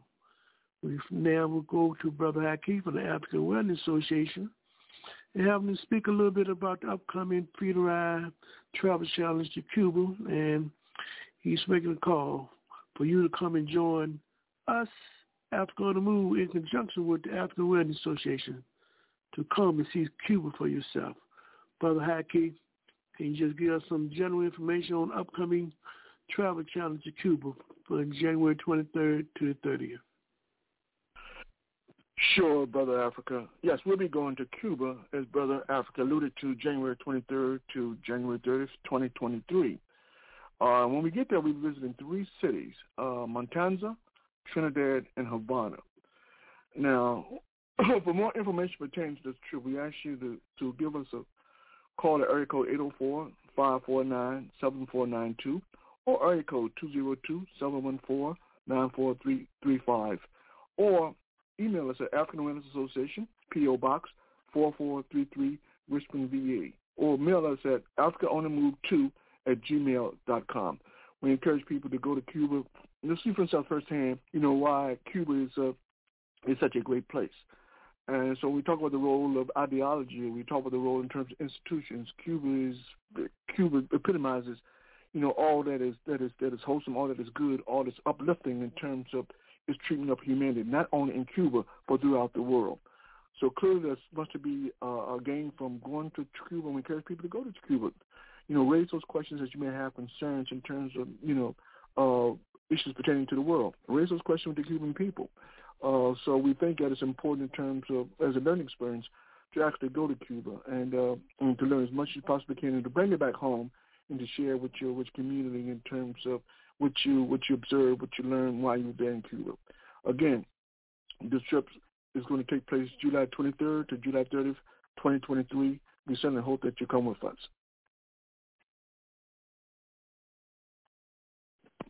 Okay, next we'll go to Brother Anthony. Brother Anthony, any announcements or information you'd like to share with our listening audience in terms of what's going on with the All African People's Revolutionary Party, GC? The mic is yours. Uh, yes. Uh, let's see. Um,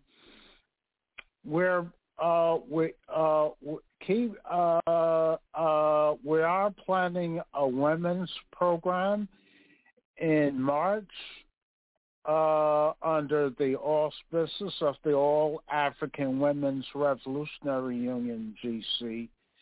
Uh, so keep an eye out on our website uh, for more information about that as it develops.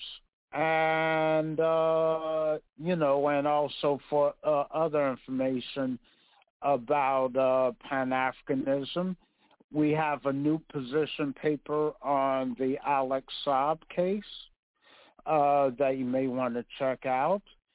And uh, please point that out to your friends who may be interested. Our website address is www.a-aprp-gc.org. Thank you, Brother Anthony. Next, we're going to do Brother Maurice. Any activities planned for any of the various organizations that you represent, Brother Maurice? Yes, and I, I just want to thank you, Brother Africa, for allowing us the platform uh, to speak on current uh, things that we got going on in our organizations. I, I truly appreciate you on that.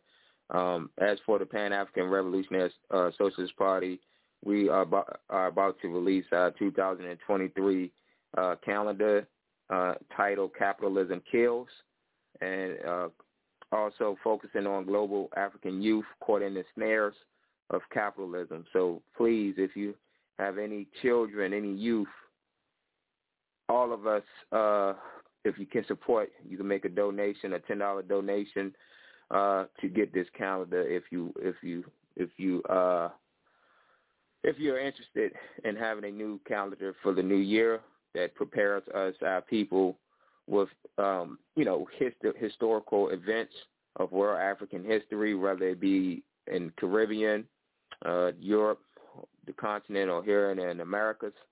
Um, it, it also give us quotes from previous African uh, freedom fighters uh, and socialist freedom fighters uh, around the world. So that's what we got going on uh, as of right now. Thank you. And how can they get in touch with your organization, Brother Bobby, so they won't place an order? Yes, uh, they can visit uh, Pan African Revolutionary Socialist Party.org, Pan African Revolutionary Socialist Party, all one word, dot org. And uh, you can uh, reach out to, through that uh, website, and we will be in contact with you. Or I'm sorry, Thank or you. you can you can also, I'm sorry, you can also email us at Pan African RSP at gmail dot com. Pan African RSP at gmail dot com. Thank you, Brother Maurice and Brother Moses. Anything going on with the D.C. Metro Coalition in solidarity with the Cuban Revolution? Well, we we don't have as a, as an organization at this moment in time, we don't have a a, a, a definite date and time and place for our next um, gathering, which will be a, a political conscious raising event and uh possibly a fundraiser as well. Um, we're working on that. It won't be this. It'll be in the new year, probably in January, but maybe later. I don't know. It depends on how much we can get together in terms of organization. Um, so uh, that's the situation right now. Thank you. Thank you, Brother Moses and Sister Eleanor. You have anything you'd like to add to Brother Moses' report? Are you there, Sister Eleanor? Yes, not at this time. Thank you. All right. Let me just take this liberty just to share with our listening audience uh, some historical facts that took place on this particular day that should be the interest of our people because we should always be aware of our history and our contribution. We said that on in the year 1916, Ahmed Ben Bella, Algerian socialist revolutionary and first president of Algeria, was born in 1916 on this day, December the 25th. And in 1984, the Black Christmas boycott of holidays in memory of those who died in the Zania, South Africa struggles. So on this particular dates in 1984 and 1961, those just some historical um, history that we need to be aware of. And we also just would like to remind our listening audience that again, the African World Association, along with Africa on the Move, and other organizations are working hard to try to get African people to show their appreciation, all freedom-loving people to show their appreciation and make a contribution towards putting an end to this illegal, immoral, and racist blockade by come joining this particular um, travel challenge from January 30th to 23rd to the 30th. And you can do that also in terms of you can go to their website as well, which is at www.aaa-cuba, C-U-B-A tours. So you, we have a little more than a week or so to really make a commitment to be on board. Please do the, be, do so and come see Cuba for yourself. There's nothing like primary primary knowledge. Come and see Cuba for yourself. So at this point in time, You have heard various perspectives from our independent political organizer and analysts. They are expressing their views, which are their views and not necessarily views of Africa on the Move radio station. If you have any questions or comments that you have heard, please write them to us, and we will give it to the appropriate person. You can email us at Africa on the Move 2, the number 2, at gmail.com. Africa on the Move 2 at gmail.com. So let's continue to move down this road of liberation. After we move into this first particular item of discussion as relates to today's theme, part two, Cuba, Africa, and liberation. We, happen to have access to a document. This document is a exhibit 10 of the U.S. Supreme Court case number 009587.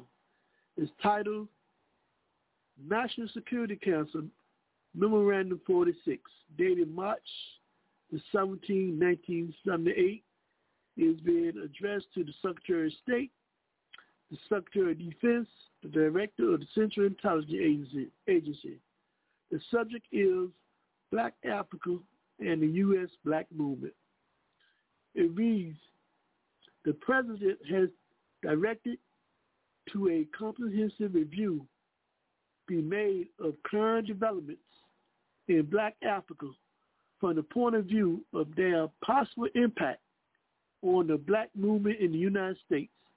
The review should consider, one, long-term tendencies of social and political development and the degree to which they are consistent with or contradict the U.S. interests. Two, proposal for durable contacts between radical African leaders and leftist leaders of the U.S. black community.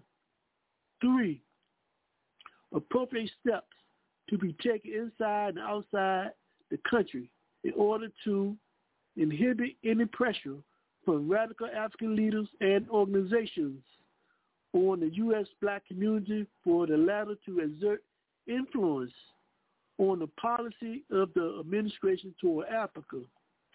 The president has directed the NSC, Interdepartmental Group for African, perform this review. The review should be forwarded to the NSC Political Analysis Committee by April the 30th. Now, those who signed on was Victor Brzezinski. So, well, I'll just stop right there. If you get a chance, we actually, our listening audience, please check out this document because it raises so many um, interesting issues and concerns. It also says a lot about how they view and see your potential. I'll stop right there and I will come in. I will ask my panelists to come in at this point, point in time.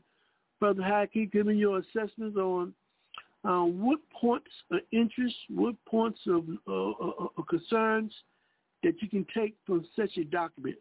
What were some of the things that were stated that you consider was important?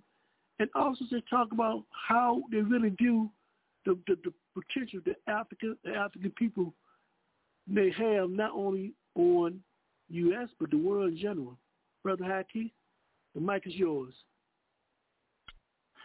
Yeah, uh, well, I think when we talk in the context of geopolitics, one of the things is very, very clear. The kind of knowledge that Africans born in the U.S. have acquired is of significant importance to Africans on the continent. And the U.S. government intelligence, specifically, is very akin to that uh, to that reality.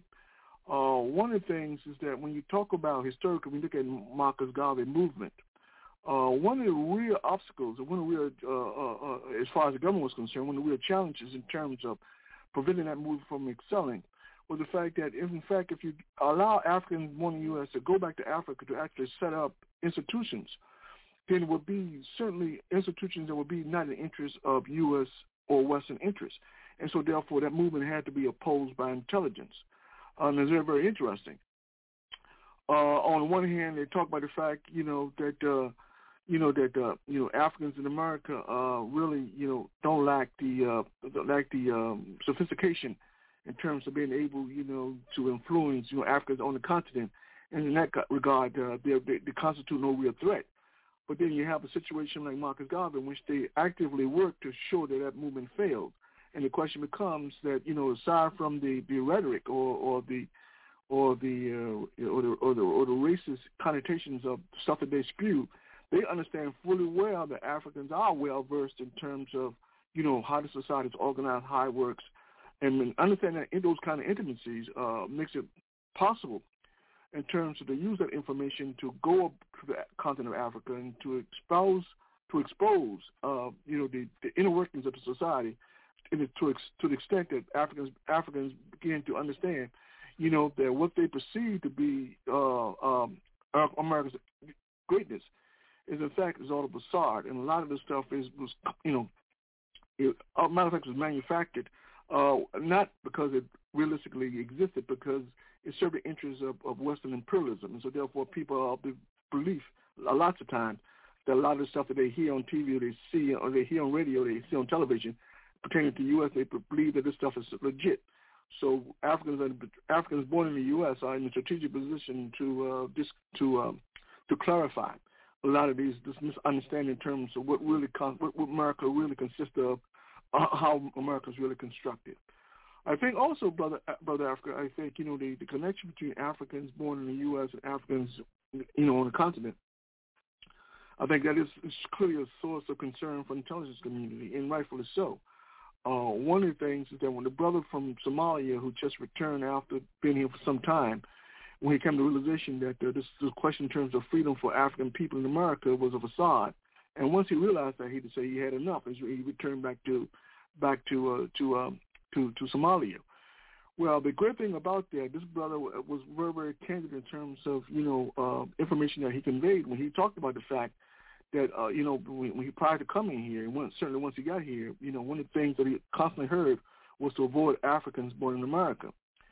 And so I really admire his candid, but clearly, you know, Africans, uh, you know, coming abroad do have this misconception in terms of what constitute or what who are African people, and this perception that, in fact, we all criminals, we all in gangs, uh, we all up to no good, those kind of those kind of things resonates in the minds of lots and lots of people who really don't understand simply because they haven't had the opportunity to actually come to America or they don't have never even met anybody African born in America, you know, on the continent. So therefore they have no reference in terms of being able to clearly understand, you know, uh, what the information they're being received is is calculated for the sole purpose of imposing divisions between Africans on the continent and Africans born in America. So the intelligence community is well aware of that, but I think what's happening increasingly, you have governments like, you know, Ghana, uh, governments like Eritrea who are saying that, listen, you know, uh, we, listen, we Africans born in America got a lot to say, and we have to embrace Africans born in America because we can learn a lot from Africans born in America in terms of what's going on. Because if we can use African voice in terms as a catalyst to get our people to understand that we have to get motivated, we have to build and uh, you know, and that, and first and foremost, we have to understand that there are objective enemies who stand in our way in terms of progress. Uh, if African Americans can create the, the conditions, certainly by virtue of exposing what goes on in America, then certainly Africans should be applauded for their for their uh, uh, uh, uh acumen in terms of understanding, you know, the kind of uh, kind of uh, systematic abuses that take place in America, and particularly the, the negative impacts it has on the continent of Africa and African people throughout the diaspora. So those countries in Africa who are becoming clear or becoming very, very clear in terms of the importance in terms of the relationship between Africans born in America and Africans on the continent. Now, I, I will caution and say that we have to be very clear. There are a lot, there is a lot of corruption on the continent. So you got a lot of African leaders who are not, who, who for that same reason, who are adamantly opposed to the relationship between Africans in America and Africans on the continent because Africans in America have the potential in terms of have a long history in terms of exposing U.S. corruption and, or, or, or U.S. indifference toward Africa. And so one of the things, if you're an African leader trying to make money, you know, by playing ball with the West, one of the things you don't want is for Africans born in America to come to Africa and to expose the inter, inter, the inter, the interworkings of the society to the extent that uh, the society is really um, is, is geared toward uh, the disempowerment uh, or the negation of, of the African continent by economic, social, and political policy. Uh, so clearly you do have that, but you do we're growing, but increasingly you do have more and more African leaders who begin to recognize what African African born American contribution could be to the continent in terms of moving our people forward in terms of our struggle against uh, global imperialism or neo, neoliberalism. And lastly, brother Africa, I think you know this, this pressure on Africans, you know, uh, to, to somehow dismiss, you know, um, the relationship with Africa, I think is very, very key. I think one of the things when you look at it in terms of the, the advertisements or news or the media in general, uh, there is no real critique in terms of what's going on for Africa, and the question becomes, why is there no real critique going on coming to Africa? To the extent that you get critique, it's often uh, kind of stereotypic, uh, you know, uh, kinds of uh, information. You know, Africa is poor, Africa is backwards, uh, the, the, the, the people don't have education, blah, blah, blah, blah, blah, blah. The usual kind of, uh, kind of stereotypes that they, they, they, they, they prop up. And so they have a vested interest in making sure that Africans in America absorb that, that kind of propaganda for the sole purpose that, eh, so to sow in the minds of African people, you know, that listen, you don't want to go to Africa because that's not a place that you want to go. It's a horrible place. You don't want to be a part. You don't want to go there. You don't want to be a part of that. And for a long time, it's been very, very successful because a lot of African people, when they talk about traveling abroad, they talk about we're going to Eng- France, we're going to England, we're going to Spain, we're going to Italy. you know, so that has that is changing. And increasingly, you find more and more Africans born in the U.S. talking about, listen, my first destination is Africa, which is a very, very good thing. Which says that you know the, the attempt, this propaganda, propagandistic attempt by the U.S. government, you know, to to to deceive us or to paint Africa in a negative light, it's not working. Increasingly, we're beginning to understand, you know, our our, our future you know, any longevity on this planet hinges on a strong and unified and socialist Africa. And increasingly, more and more African people in America are beginning to understand that reality, and as a consequence, are beginning to travel to Africa. So that is that is a great thing. But, I, but anyway, Brother Africa, I'll close with that. Thank you for your response, Brother Hakeem. Brother Anthony, one of the things about this article, clearly it shows the threat and the threat of Pan-Africanism to U.S. Uh, interests and imperialist interests. Now, when you look at the study response to the Presidential Security Review Memorandum, NCR 46, titled Black Africa and the U.S. Black Movement, if you look at the objective, it stated that objective of our policy towards Black Africa is to prevent to prevent social upheaval which could radically change the political situation throughout the area. The success or failure of our policy in the region depends on the solution of international and internal issues, whose importance of the United States is on the increase. Now, they talk about this whole question of the danger and the threat of Africans joining hands together and fighting for their own interests will maybe in which will be in opposition to our interests. So looking at this understanding that reality, Brother Anthony, what will be your response to those who say that Pan-Africanism does not play a future or a major role in the future development, well-being, and liberation of our people? Seeing like the enemy knows this very well. Your response, Brother Anthony. I would uh, I would argue that the opposite is true. That if we united with our brothers and sisters on the continent, it would be a step forward. Uh, we could, uh, you know, exchange mutual experiences for one, and uh, we could also, uh, you know, uh, have a discussion about what's unique about our experiences in different areas of the world, on the continent and in the diaspora. And I think and I think what I am in the enemies fear is that we we will discover that we have more in common than what is dissimilar. And uh, once we discover what we have, uh, we emphasize our commonalities. Uh, you know, uh, the game is over pretty much in terms of, uh, you know, the the lies our enemy perpetuates against us will will stop working, and uh, uh, you know, we, we, we will be able to unite uh, to uh, effectively to fight for what is ours, which is Africa. And uh, you know, so I think uh, so I think the uh, the opposite is true. That us getting together and uh, getting acquainted with each other would uh, would uh, you, you know make it possible for us to unite and uh, fight together to defeat our, to defeat our common enemies,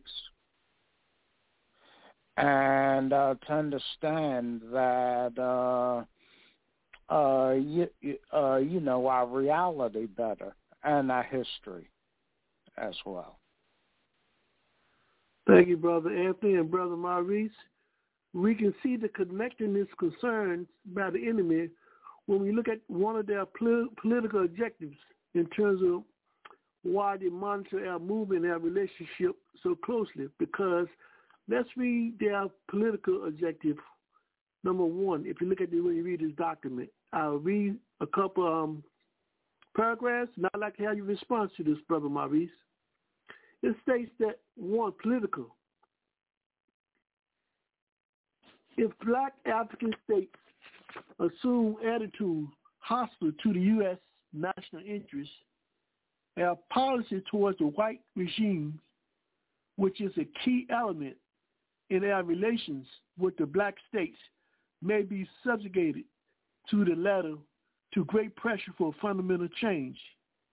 Thus, the West may face a real danger of being deprived of access to enormous raw materials, resources of Southern Africa, which are vital for our defense needs, as well as losing control over the Cape Sea route, by which approximately 65% of Middle Eastern oil is supplied to Western Europe. Moreover, such a development may bring about internal political difficulties by intensifying the activity of the black movement in the United States itself. It should be also be borne in mind that black Africa is an integral part of a continent where tribal and regional discord, economic backwardness, inadequate infrastructure, drought, and famine are constant features of the scene in conjunction with the artificial borders imposed by the former colonial powers, guerrilla warfare in Rhodesia and widespread indignation against apartheid in South Africa. The above factors provide the communist state with ample opportunities to further their aims, thus must necessarily be bound to the detriment of U.S. political interests. Your response, Brother Maurice. Yes, yes. Just before before I respond to to to that section of the document, I want to point out some other things in the document that I noticed. Uh, the year of this document is 1978. If you look at 1970, had what what had transpired in that 10 year span of 1978. They they killed powerful leaders. They they did powerful coups, uh, coups to uh, Ghana. They killed Patrice Lumumba. We know all of that, and then they they still having uh, the pedal, the gas pedal to the metal. So in, in connection to what you just read, oh, one more thing. I'm sorry. One more thing too. I want to point out. It's kind of oxymoronic for them to clarify Black Africa. I noticed throughout the document they kept saying Black African or Black Africa or Black kind of oxymoron, right? Uh, uh, uh, uh, animal rabbit or a rabbit bunny. I don't know. It just kind of kind of just caught me when they said Black Africa, and I'm, I'm not naive to the fact that they're talking about there are many uh, dominions in Africa, the South Africa or or Kenya, those uh, areas where they have a, a huge predominant predominantly uh, European people and living in these uh, European foreigners living in the African countries. To get to your question, to the point, at the point of the matter, uh, when we look at the book White Malice by Susan Williams, these people uh, are, are, are they say to themselves in this document, right? The West may face a real danger of being deprived of access to the enormous raw material resources. So that's why you see these and see these uh, continuous wars, these continu- continuous wars in Africa. That's why you see AFRICOM in Africa. Uh, and, and look at what they say, right? Over the Cape Sea routes, the Cape Sea routes, right? All of the all of the military, well, not all, if not all, mil- military bases, they they they they in, in, these uh, capitalist, fascist governments, however you want to frame them, capitalist, they are they are uh, uh, bull, bull, bull, uh, bull, bull as I can't even get the word out. I'm so uh, amped about this situation, man. What what's going on? But they are so honed in on the Cape route, the sea routes, right? The the waterways, the the the the, the, the ways, the, the entry points, if you will, to get the minerals, to get the to get the uh the access to the land, the, the, for the for the wars that continue, the arms, the military, the quick way in, the quick way out these ports they keep talking about, they are really uh, dominating uh, these ports and sea routes today. And as for the Middle, this is 60, 65% of Middle Eastern oil supplies to Western Europe. This is what's going on today. What you see with Libya, killing Gaddafi. All of this connects. But I want to uh, backtrack because I'm, I'm, I'm speaking. I got to slow down. But with the White Malice book by Susan uh, uh, Williams, I suggest everybody who is listen, listening to get that book because you would see uh, you would see that the the the, the works, the the the, the deviance, the, the the hell that these people want us to catch and our leaders to catch, uh, to the point of putting poison in a scuba diving suit to kill Fidel Castro. Because the man, they say the man lo- like loves scuba diving, so we're gonna put some chemicals uh, in his scuba diving suit to kill Fidel Castro. We're gonna put poison and the toothpaste to kill Patrice Lumumba. These people are, are, are, are treacherous. They go out, they, they kill their own. They kill a couple CIA agents for wanting to uh, let the cat out the bag, if you will. This is they, they are serious. And what I would urge real political leaders uh, on the continent, if, if, if, if Paul, Paul Kagame, Kun, excuse me for name calling, but using a derogatory name, but Paul Kagame, of all people, talking about he's a Pan-Africanist and saying all of this bullshit about uh he ain't scared of America and this and that. You are a puppet of America. If he was any real uh, Pan-Africanist, he would have taken this document and used it to his advantage for our people. He's not. He's not serious. They're giving you this is the this is the blueprint, if you will, for their destruction, for capitalist destruction. They telling you in they're telling you in the document we have power. This is how they use their power. This is how we got to fight it. They're giving you the damn the damn uh the the the, the, the, the key to the piece well piece to the puzzle with this document. But Paul Kagame and other uh, and sellouts like him, they talking about they pan Africanists, they talking about they they leaders, but they got the proof the proof in front of them. They're telling you these uh, enemies, if you will, these exploiters, these colonists, neo, they telling you right now what we want to do.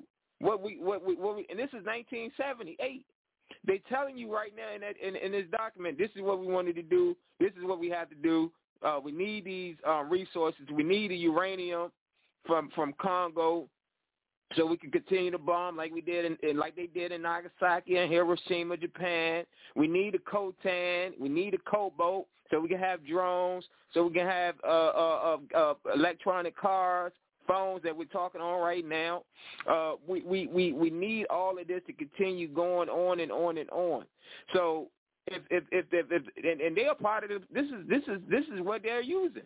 This is the this is the the dummy Kagame uh, and not and not only him, a, lot of, of these uh, those all of those, uh, if not all, most of those uh, leaders, if you will, uh, pre, uh, prime ministers and presidents over Africa that was standing up there with with Joseph Biden at at at at at, at, at this uh, African summit. If they was really serious or had any backbone for our people, and for our country of Africa, they would use this document to their advantage. So, I, I you know, it it's, it's, it's ridiculous, man. Like they use the CIA, they use COINTELPRO, Kwame Ture, he renewed spoke about this is this is that document connects to that to, to this coin. This is COINTELPRO on a on on on a million on a billion. Um, you know they said they said in the document Black Panther Party. We can't have a Black Panther Party. We need to we we need to keep that out of the way. We don't need no Martin Luther King. We can't let Pan Africanism reemerge again. They're telling you all of this in this document, and they're telling you how they going to come? They telling you in a sense how they're going to combat it. Uh, with with uh, putting, if I understand it and interpret it correctly, one thing that baffles me and panelists, whoever read the document, y'all can help me clarify this.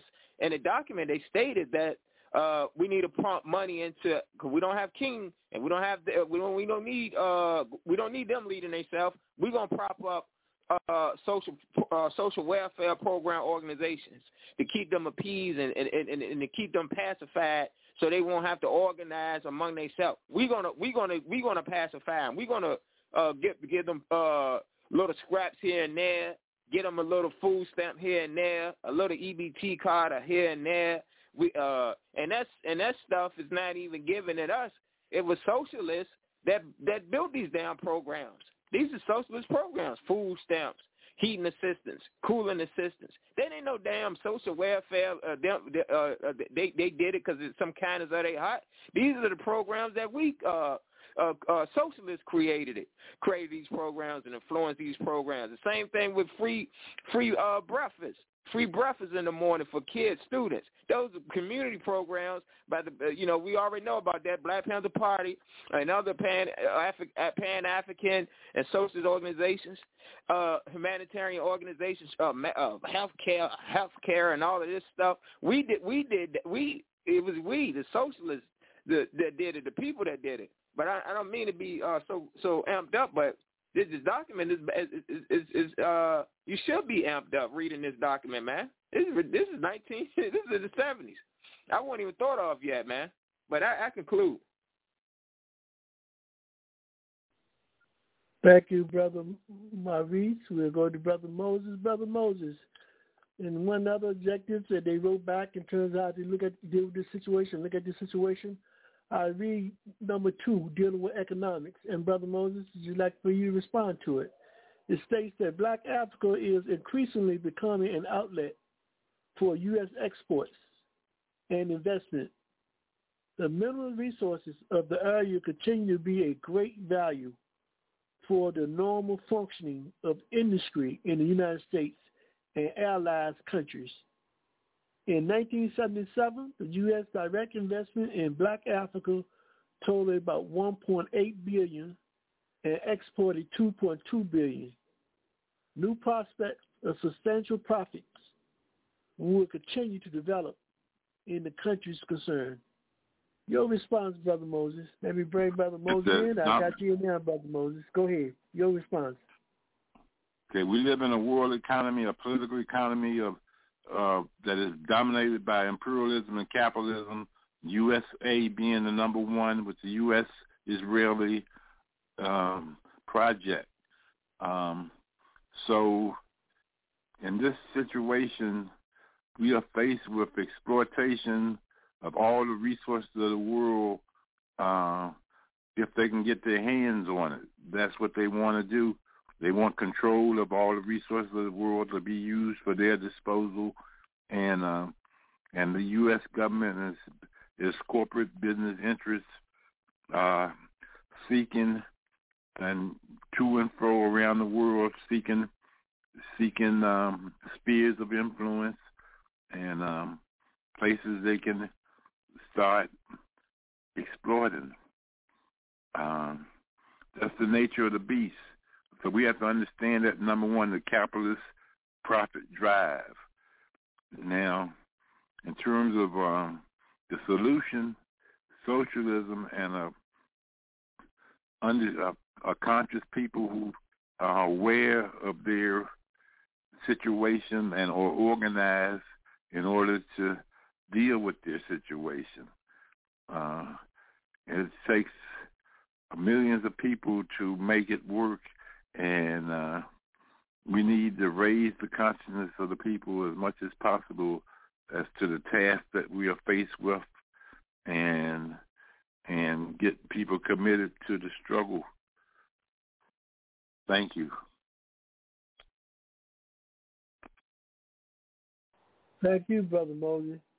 Sister Eleanor, when you read this article, Sister Eleanor, it talks about this whole relationship between so-called Black Africa and U.S. Black Movement. When you look at those two relationships, Black Africa, U.S. Black Movement, and look how they already have plans to undermine and co-opt the movement. What will be your response to those who continue to view themselves as not wanting to have any relationship to Africa, even though they may be an African? Your response, Sister Eleanor. The yes, um, it seems that the uh, it was uh, rather divisive in that the goals uh, of the persons in the article were to divide to divide uh, uh, Africans in uh, North America from or in the United States of America from those on the continent. When in fact, in effect, we have very, very common goals and common interests. For example, in our most recent election, it was a time for us to demonstrate as uh, a people the importance of voting and um, how we could, in effect, change our destiny through democratic elections, while many of us were apathetic about the elections that occurred on November 8th. So um, we we see that there is uh, this tendency to polarize uh, Africans in America from those abroad. Uh, so the important thing for us to do is to know that every action we take here is something that uh, not only uh, African people are looking at, but the world is looking at. And it is time for us to stand up because we are the only people in this country that depend on the U.S. Congress to reaffirm our right to vote every 25 years or so. And this is not by accident. And as one of the speakers talked about Mississippi earlier, we must not forget Jackson, Mississippi right now, where there's this tremendous struggle for something that we take for granted in the United States, which is access to clean water. And the people of Jackson, Mississippi, a predominantly um, black city, do not have access to clean water. They've been having to boil their water or uh, at one point, uh, uh, just uh, a month or so ago, they couldn't even boil it. They had to depend completely on bottled water. So we see these atrocities happening and we need to bring them to the forefront of the media. Um, those of us who use social media need to make sure that that's what they're putting out to their uh, friends on the on the web, on the internet, letting them know what's happening here. So the uh, intention of the article was to further polarize us, but we know united the people will never be defeated. Thank you, Sister Eleanor. Brother Hakeem, when we look at this section, which is really interesting, Black Africa and the U.S. Black Movement, they talk about how to keep it from being able to um, consolidate itself into one and fight for their own interests. I was just going to, back to you, maybe give your perception, your perspective on some things they talk about in terms how they will neutralize to keep this relationship from happening, and how does it differ from today in terms of what they're doing to Africa, African people today in terms of keeping us divided. Um, your your take on that phenomenon, Brother Hakeem.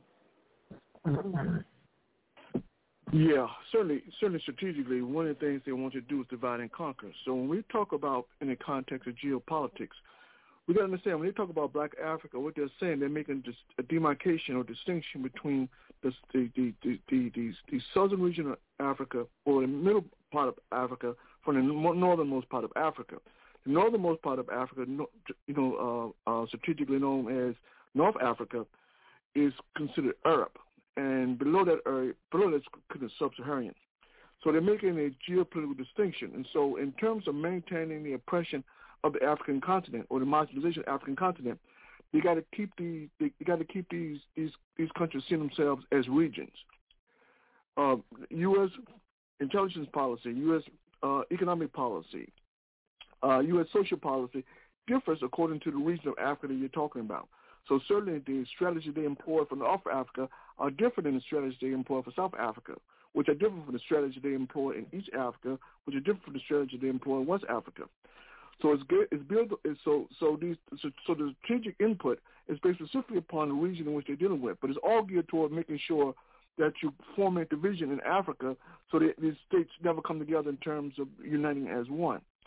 I think historically that's always been the case, and that's going to continue to pay continue to be the case.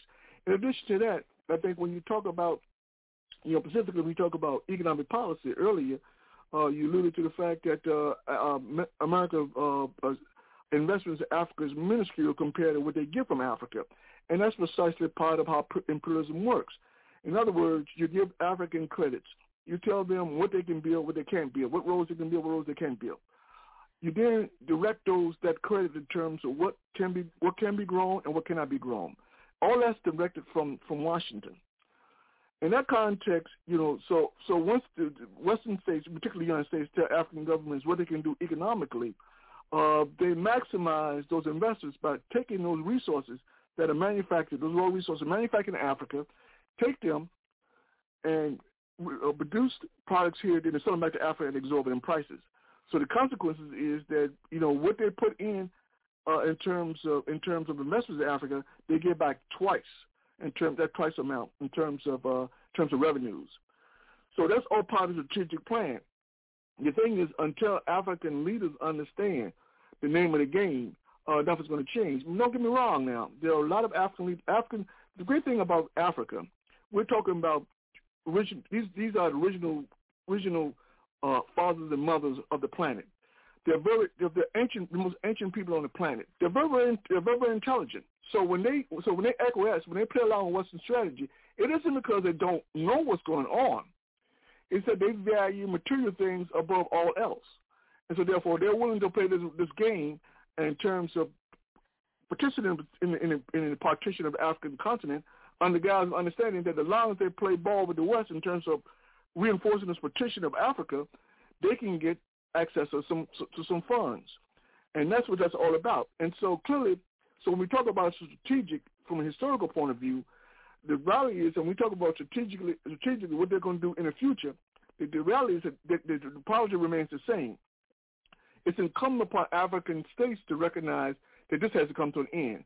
And I think increasingly more and more the African populace have come to realization, you know, listen, listen this um, this problematic relationship we have with the West, particularly with the United States, has to come to an end.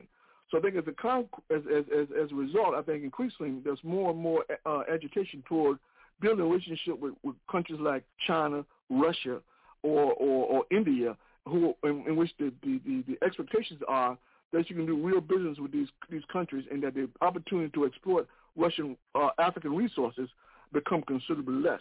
But again, it's going to depend on the the, the perseverance or the acumen or the, the intelligence of African leaders uh, to you know to, to to understand that the power that they have in their hands and to use that power for the betterment of Africa. But in order to do that, it's going to take a unified Africa to do that. You can't do it unilaterally. And, and Brother Sobukwe was talking about uh, Paul Kagame. You know, but Paul Kagame, like so many other African leaders, Museveni of Uganda, all of proclaim to be Pan-Africanists but some of the most corrupt brothers on the continent. Uh, but yet they say they're Pan-Africanists. And so clearly it's just something that they say as a cover. They have no desire to ever see a unified Africa. In fact, they work to, to ensure uh, Africa doesn't become unified. One of the reasons why uh, Gaddafi is there today is because of, of people like uh, people like uh, Museveni, who who acquiesced, who supported, who worked with the U.S. in terms of the death and the the the the, uh, the, uh, the killing of, of Gaddafi. Uh, so clearly, uh, you know, uh, you know, until African leaders come to realization, you know, that enough is enough, uh, providing uh, the African masses continue to pursue pressure on the African leaders, I think the U.S. policy, geopolitical policy, in terms of the vision of Africa, the partition of Africa, will will persist. Uh, but I'm optimistic that the African masses are becoming more and more aware of the games that have been perpetuated, uh, demanding that their leaders are more accountable. It's a lot. It's a process because these corrupt leaders aren't going anywhere, and if they have to utilize force to kill, you know, hundreds of thousands of their people in order to maintain power, they're certainly willing to do that. So it's going to be a long, protracted struggle, but unless a struggle that has to be has to be take has to be taken up, because without that struggle to force these corrupt African leaders, you know, to abandon, you know, this uh, sort of an nefarious relationship, you know, with the U.S., nothing is going to change in terms of the, the lives and, and, and living standards of the people on the African continent. And I'll close with that. Thank you, Brother Aki. And I can start with Brother Anthony and also open us up to all the political panelists and analysts tonight. I want y'all to listen carefully, and I'd like for y'all to respond to the later portion of this particular document, which would enlist the various political options that they have to make sure this unity between Africans here in the West uniting with the Africans back home doesn't occur. Now, in terms of political option, option num- number three in this document, it states that in the context of long-term strategy, the United States cannot afford a radical change in the fundamentals of its African policy, which is designed for maximum protection of national security. In the present case, emphasis is laid on the importance of black Africa for U.S. political, economic, and military interests. These are some of the recommendations. In when in weighting, weighing the range of U.S. interests in black Africa, basic recommendations arrange without intent to imply priorities uh, priority are one, specific steps should be taken with the help of appropriate government agencies to inhibit, coordinate activities of the black movement in the United States. So like continuation of COINTELPRO. Number two, special clandestine operations should be launched by the CIA to generate mistrust and hostility in American and world opinion against joint activity of the two forces and to cause division among black Africans, radical national groups, and their leaders. Do we still do we see that playing out today? Number three, U.S. embassies to black African countries, especially interests in Southern Africa, must be highly circumspect in view of the activities of certain political circles and influential individuals opposing the objectives and methods of U.S. policy towards South Africa. It must be kept in mind that the failure of U.S. strategy in South Africa will adversely affect American standing throughout the world. In addition, this would mean a significant, can't read the particular word right there, a significant um, demolition, demolition of U.S. influence in Africa and the emergence of difficulties in their internal situation due to worsening economic prospects. And number four, the FBI should mount surveillance operations against black African representatives and collect sensitive information on on those, especially at the UN, who oppose U.S. policies towards South Africa. The information should include facts on their links and the leaders of the black movement in the United States, thus making possible at least potential neutralization of the adverse effects of their activity.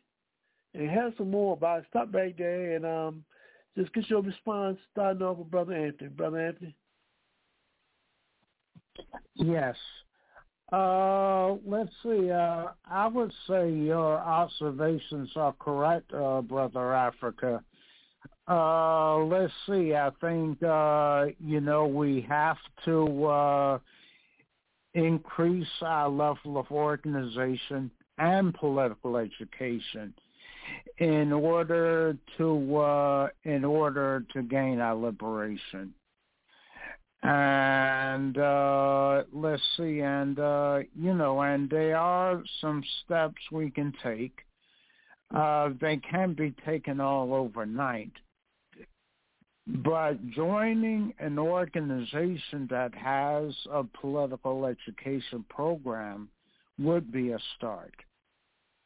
And uh, as we say, if you don't find any of the organizations out here that that adequately address our needs, uh, create one on your own. But it's important that we get better organized as a people.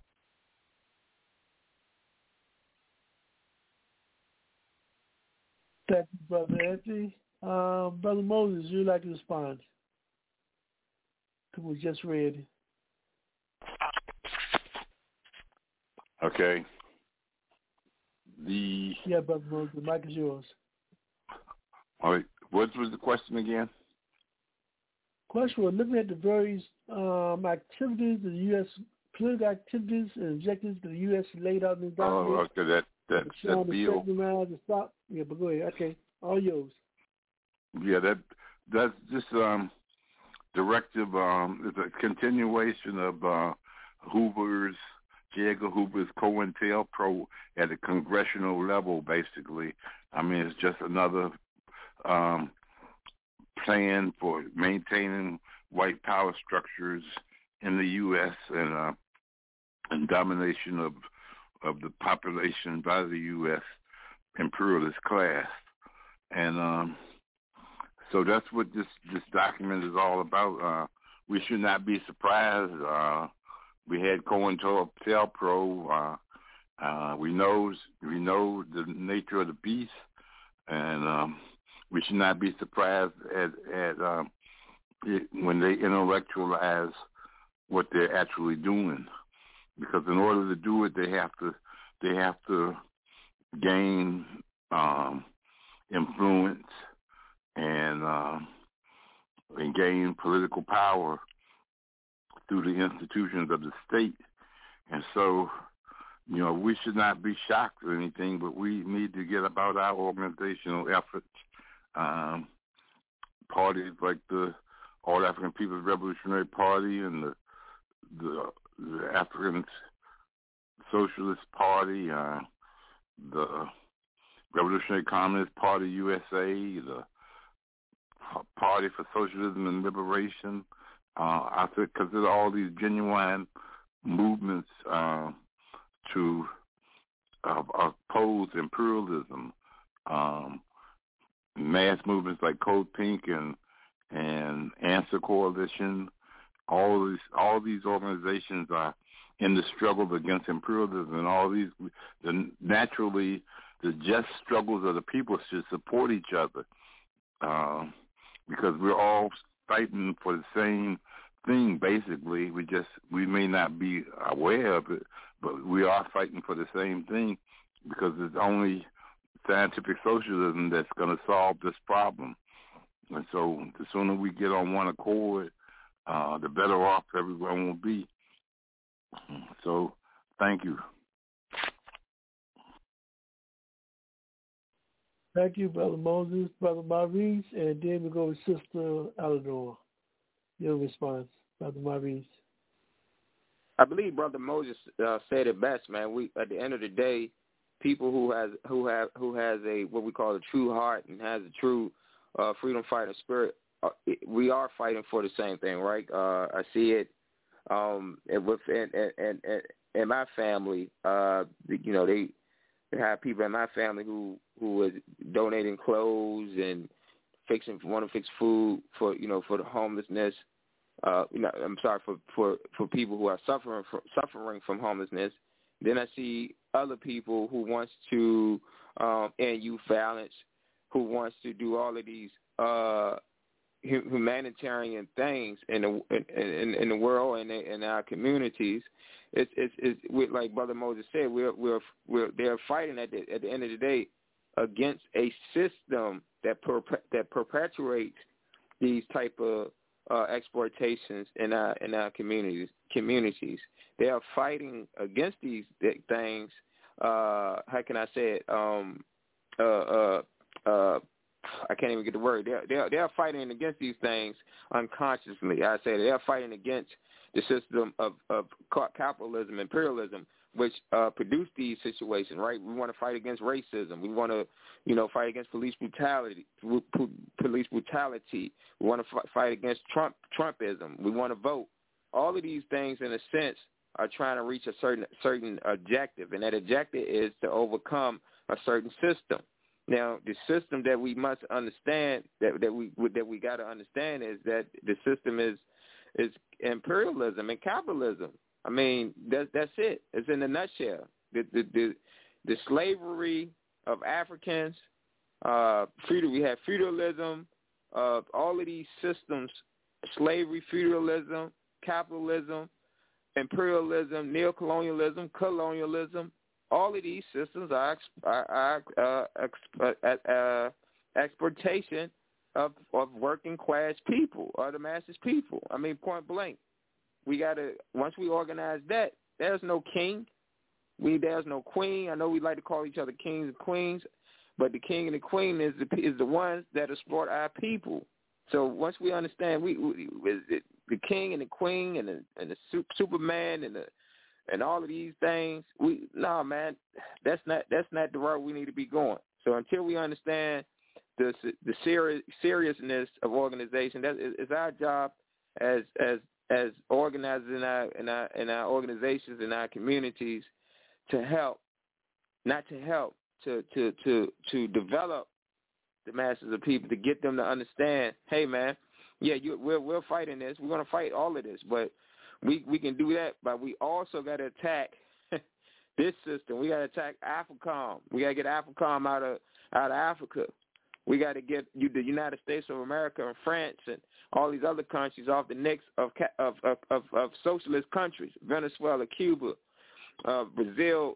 Uh, all we got we gotta we gotta we we gotta have a glo- global global a global struggle uh, against this system. Until we understand that, man, that's that's that's the only way we can get there. And Sister Eleanor, your response.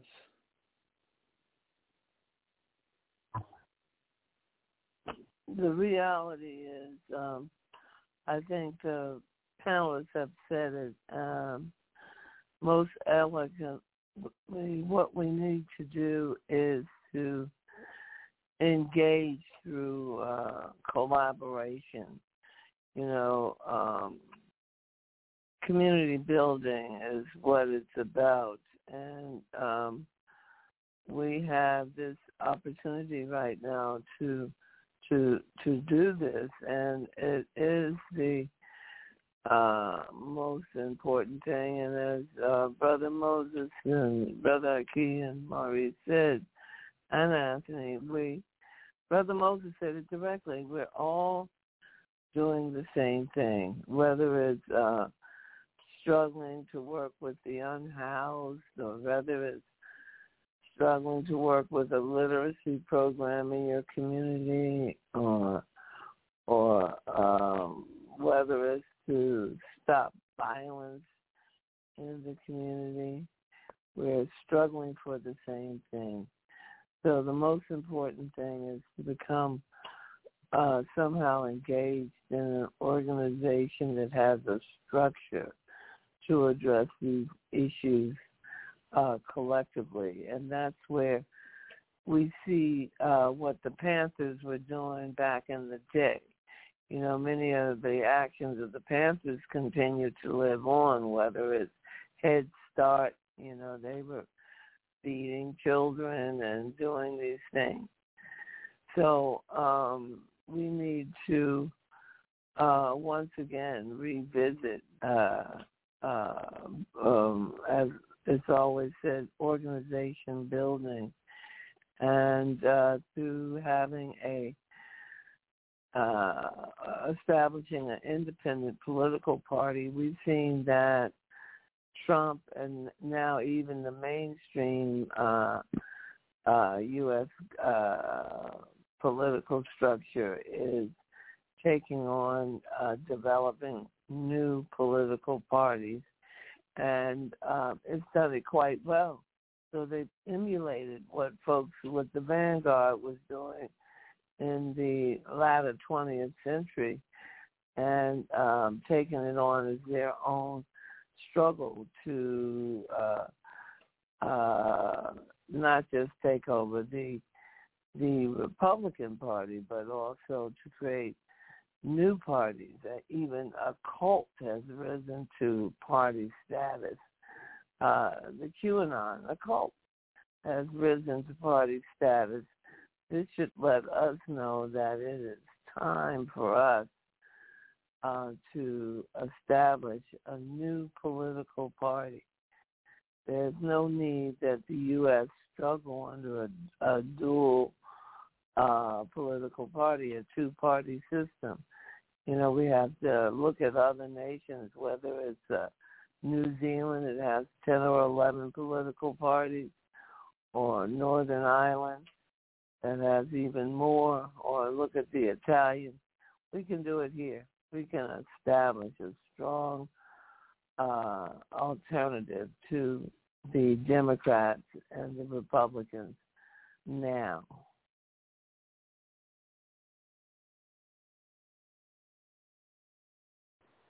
Thank you, Thank Sister you. Eleanor. At this point in time, we're going to take a rubber revolutionary culture break, and when we come back, we will have our final thoughts from our political panelists and analysts.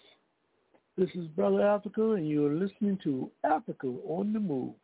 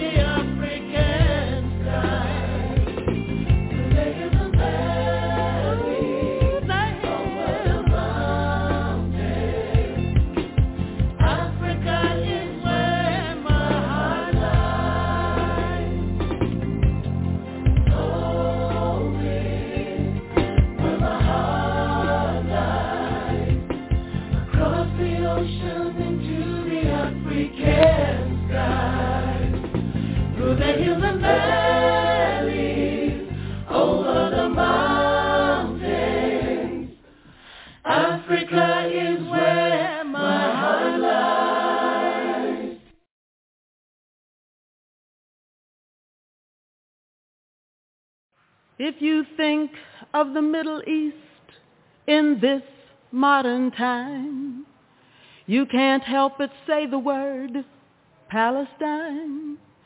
People there have lost their land. Some have lost their home. They live in other countries. Their freedom almost gone. Palestine needs her freedom. Palestine needs our love, needs our love. Palestine needs her freedom. Palestine needs our love. There seems to be no answer to give us the reason why people cannot live, so no one has to die. We've got to take a stand for freedom, take a stand for truth, take a stand for justice. That's what we've got to do, cause Palestine, Palestine needs her freedom.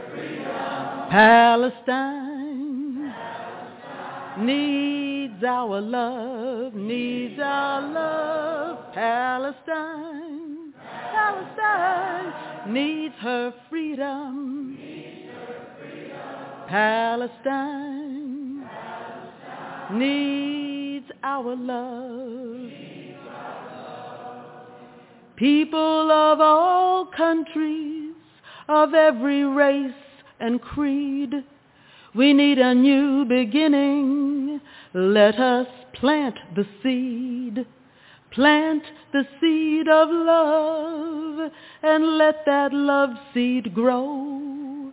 Plant the seed for everyone so all the world will know that Palestine, Palestine needs her freedom.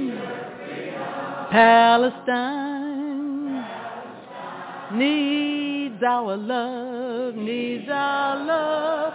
Palestine, Palestine needs her freedom, needs her freedom. Palestine, needs our love.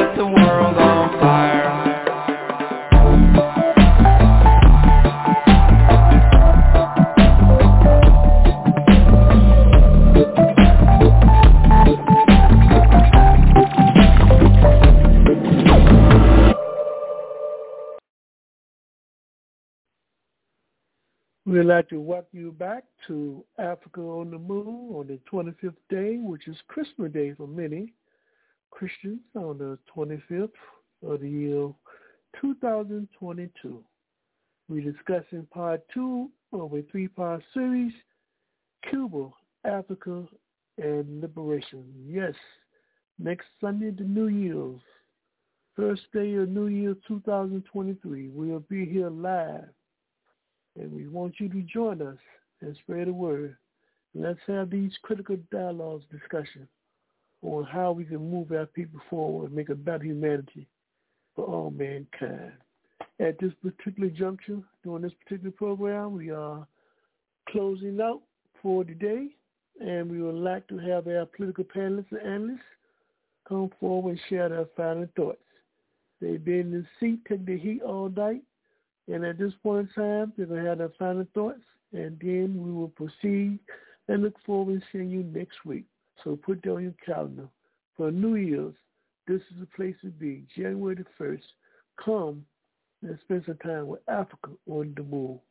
So right now, we are going to Brother Moses, and we're asking for his final thoughts for the night. Brother Moses, the mic is yours. Yes, thank you. Thank you, Brother Africa. Um, um, without revolutionary theory, there can be no revolutionary movement. You know, we there's three forms that this class struggle takes place on, and that's the the political struggle, the economic struggle, and the theoretical struggle. And so the theoretical victory of Marxism forces opportunists to cloak themselves in Marxist clothing. Yet the struggle remains between the correct path and the incorrect path. And um, anybody who's a student of history and understands scientific socialism understands that Marx is the, is the father of scientific socialism. And so, you know, we we have to get on. We have to get study, study, study, and turn ourselves into communists, as Lenin said, are the advanced workers.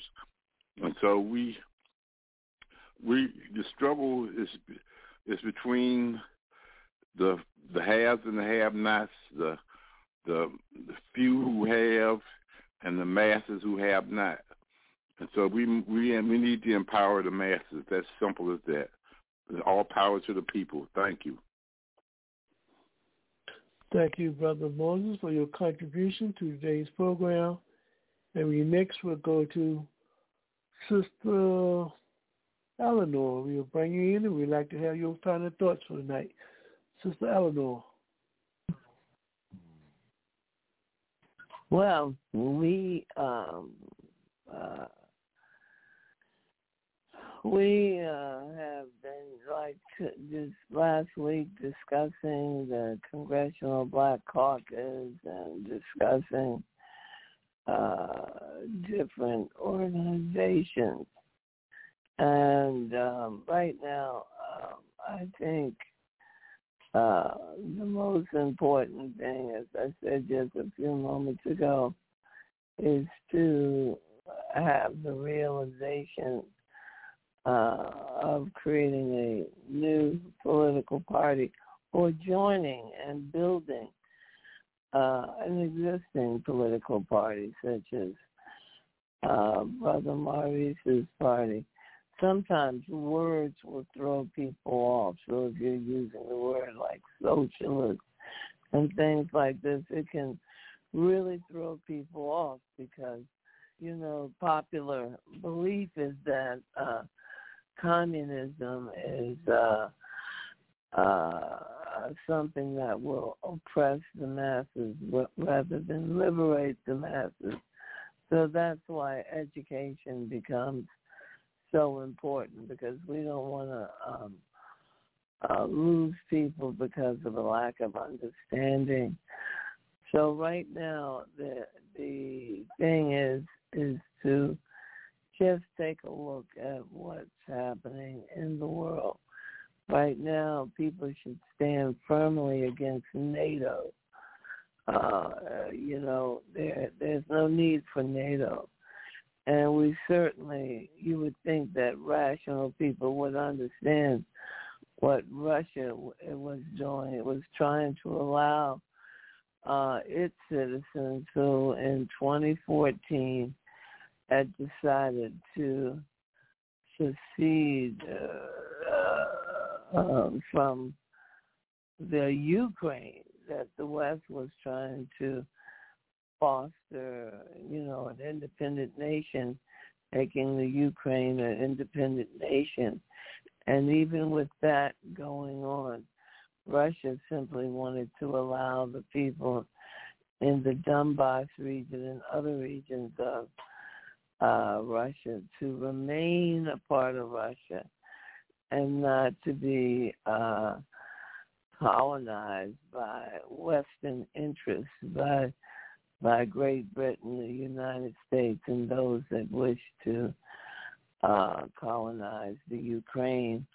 Also, we have to understand that um, spending 1.86 billion dollars on the Ukraine uh, uh, is not an effective use of U.S.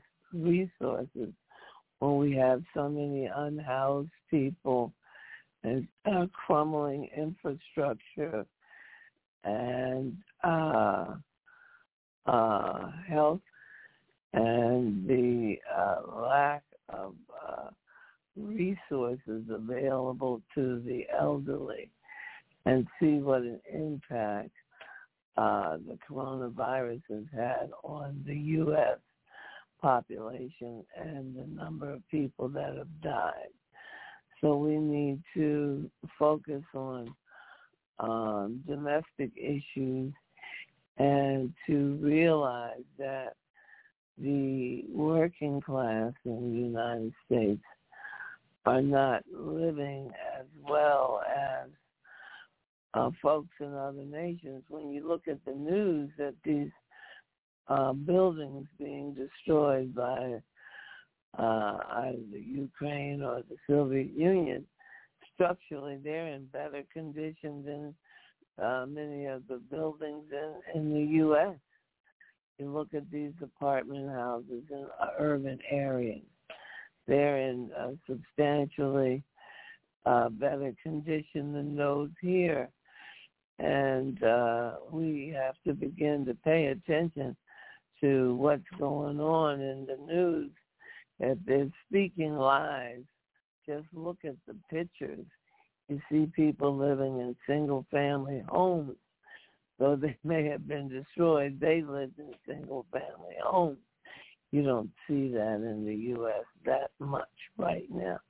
You don't see working class people living in single family homes.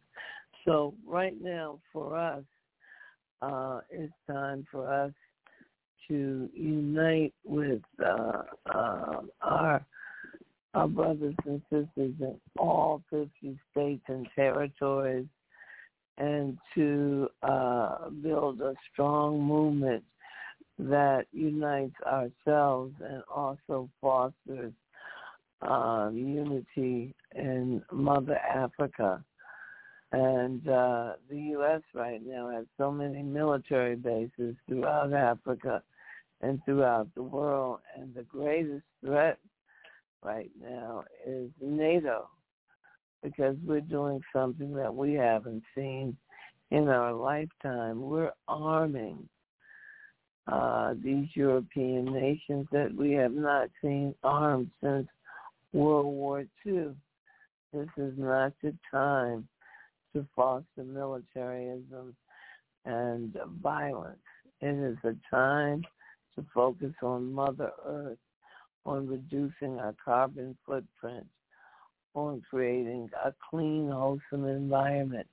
And us as African Americans, as Africans in the United States, suffer the worst under these environmental atrocities, whether it's in Flint, Michigan, or Jackson, Mississippi. We are suffering.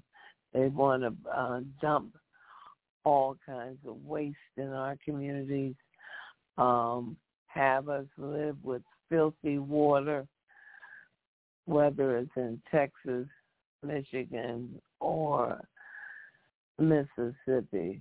The face is the same. It's a black face. The suffering is the same. It's black suffering, black oppression. We're victims of uh, one minute, Sister. Eleanor. Yeah, one minute. Close up, please. We are the victims of systemic racism in this country. And it has no color other than our, us, the descendants of the slaves who built this nation. So now's the time to stand up and speak truth to power. Stand in solidarity with the uh, Palestinian people against U.S. Uh, uh, supported uh, apartheid in Israel and to stand up for democracy in the United States and abroad.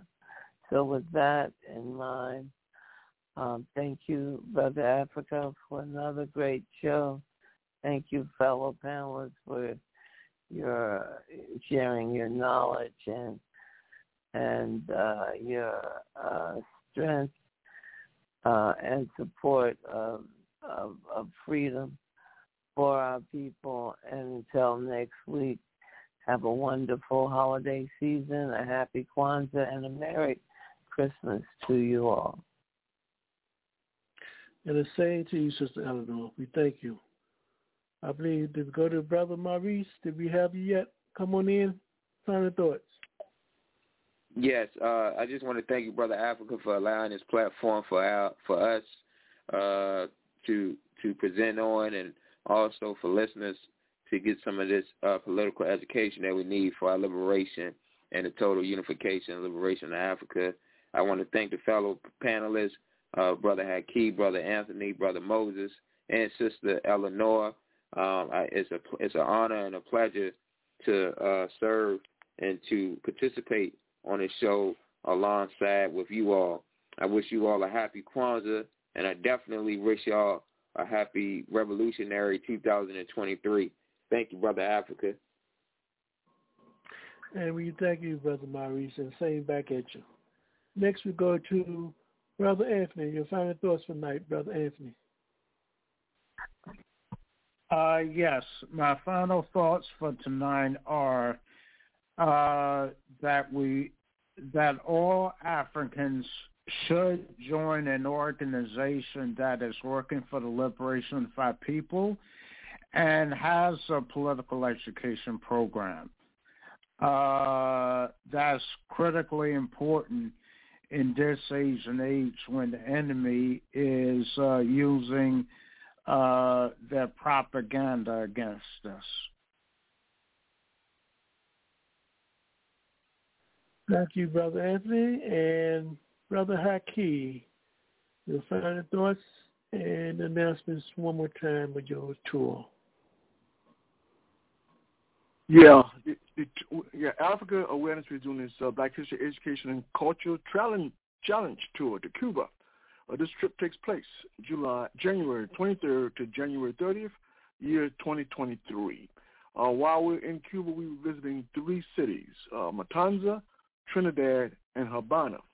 Now, for more information, we ask you to give to, to write us at African Awareness Association, P.O. Box 4433, Richmond, VA zip code 23220, or call us at area code 804-549-7492 or area code 202-714-9435. So we encourage you to go to Cuba and see for yourself firsthand that which is, is uh, so beautiful, which is the country of Cuba. And we're sure that once you get there and you get the opportunity to talk and interact with the people, you'll understand the beauty of socialism and why Cuba is such an exceptional place. Now, my final statement, brother Africa, is you know, you know, when we talk about the criminality of capitalism, we got to be very clear on that point. You know, recently it was disclosed that, um, which is not new information, but recently disclosed anyway, that corporations, large corporations, have been paying zero taxes over the last two and a half years. That's very interesting given the fact that you were talking about during the time of COVID-19 when there was cries of not having enough money uh, to produce vaccines for the masses of people. Here it is, these corporations, these large corporations were uh, enduring tax breaks or paying zero taxes. Now, in addition to the paying zero taxes, the situation get even more grim. It was it's alleged that not only did they pay zero taxes, but a lot of them, in terms of faulty accounting practices, actually got back got back money from the government, in addition to not paying taxes. So that's ironic because when you think about the fact that the money could be used in terms of child tax credits, particularly when it comes to you know level, level of poverty in American society, that you have these billions of dollars that could be used to eliminate or alleviate child poverty in the United States. They, they chose not to do so. So when you talk about criminality, I don't know if there's any other way that you can define it. Uh, when you clear up a situation when you're willing to invest billions and millions of dollars, you know, for the sole purpose of making, you know, uh, one percent of the population increasingly wealthy, at the expense of, you know, children of children and families, uh, it's, it's nothing short of criminal. And so clearly, you know, so when we talk about capitalism and the criminal ethos, we got to be very, very clear this is reality. And then on top of that, Brother Africa, you know, one of the things that, you know, Biden is talking about in the Inflation Reduction Act. Interestingly enough, the Inflation Reduction Act is all about subsidizing businesses. The most recent example is they plan on building a microchip factory because they disallow China from from shipping, you know, uh, importing chips into the U.S. from China under the guise of national security. So now what they're talking about is building a a, a, a factory in the U.S. for $55 billion. Here's the catch.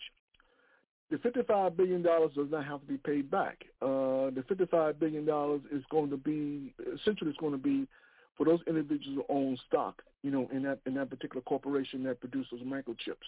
Uh, it's not going to benefit the U.S. economy one iota. Certainly, it's not going to benefit the masses of people in terms of homelessness, uh, unemployment, um, and, uh, and lack of, of affordable housing.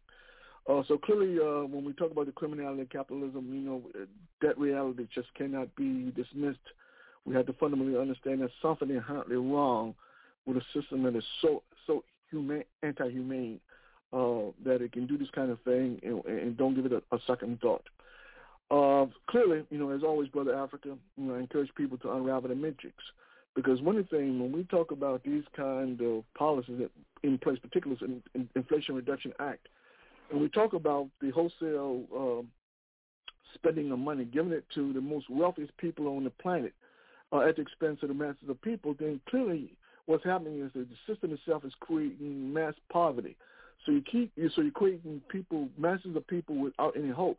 And inevitably, for the for the system, just in terms of maintaining some type of um, longevity, or, or equilibrium, it has to have uh, some means in which to deal with all those people who can't, who are not housed, who are not educated, who don't have jobs. And I'm afraid to say that when you look at history in terms of the response of, um, you know, uh, uh, um, power, powers uh, that uh, when, when trapped between responsibility between enriching themselves and providing for the for the masses of people, choose to enrich themselves then the problem that they create in terms of all these people with homelessness is normally dealt with in a very hostile kind of way. So we talk about the, the routine liquidation and routine killing of large number of people for the sole purpose of sustaining the system, which is simply unsustainable, we got to understand it does have some merit in the context of American society. So when we talk about the National Defense Authorization Act, we got to understand when they talk about the internment of millions and millions of people in the society, we got to understand this very, very clearly. And as African people, we can ill afford we can ill afford to buy the propaganda that in fact that everything is fine and all we have to do is believe in political leadership and it's all going to be okay. The reality is that we're caught up in the throes of history and nothing's going to change that reality. We must become organized. Uh, we must understand what the issues are and we must work to, to, to fortify our communities. If we don't do that, we're tantamount in our own destruction and there's there, and, and there's no other way of putting it. And having said that, Brother Africa, you have a good night. And you do the same, Brother Haki, and our panelists and analysts for the day, and our listening audience. We wish all y'all a happy new year and a happy Kwanzaa, and we hope very dearly that you'll come back at the beginning of 2023 on the 1st and join our family as we continue the discussion. Part 3, Cuba, Africa, and Liberation. We may not give you what you want, but we'll do our best to try to give you what you need. We know that information must be used as a tool for liberation. This is what we try to do, and, and again, we want to encourage you to come and join African Women Association as we travel to Cuba. They have built a bridge that unites our people. Come on that bridge, walk on that bridge, and go and see Cuba for yourself. And for more information, we're going to you that website. You can go to www.aaa-cuba, C-U-B-A tours, T-O-U-R-S dot com, S-C-O-M. Until next week, this is Brother Africa saying we always try to go forward, backwards, level, and we're leaving now with some sounds of liberation.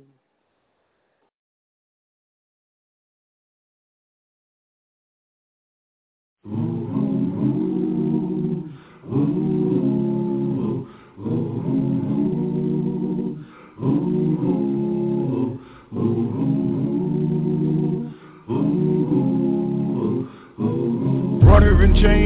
living in pain. Today is the same, and nothing ever changes.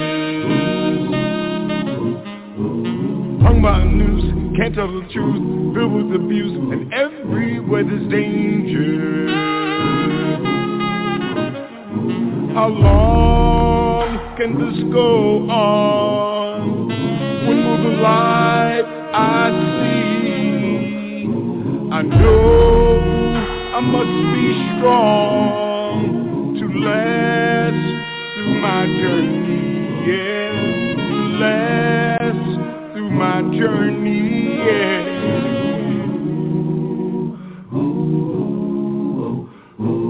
Time will arrive when we must decide to get off the ride and stop going through these changes.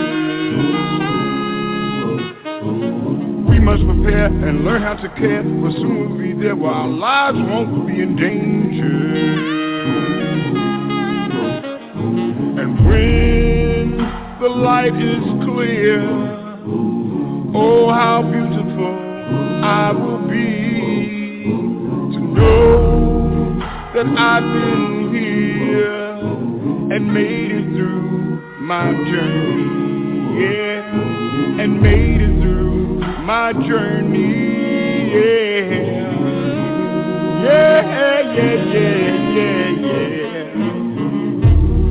Made it through my journey. Made it through my journey. Pelourinho,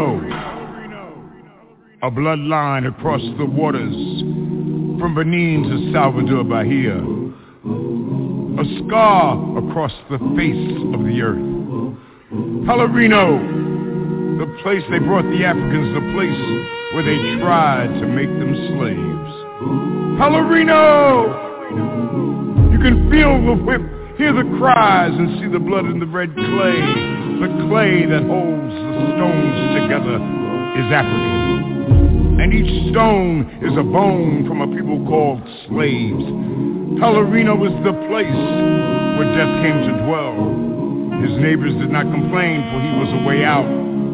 From the cold gray cobblestone streets to the lifeless cathedrals, tall walls of demons called angels, haunted visions of white faces crucifying Jesus again and again. But in the sacrifice of this blood, of this dance with death, comes life more rich, more pure, more alive, where death spent many lonely nights pacing the floors of his funeral parlor, waiting for someone to die. Pelourinho, a French word called the place of torture, became a place of strength, a place where faces of white saints became faces of black gods, where haunted visions and demons became healing visionaries and orishas from the motherland. And Jesus rejoined his kinfolk and was reborn and baptized in the sound of sensual skin turned up to dance, to inspire a fire like the sun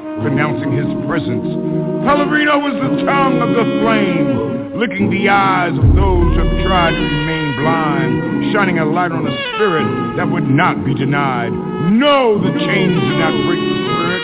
did not enslave the music of my soul, did not shackle the will of my freedom, did not tarnish the glow of my gold.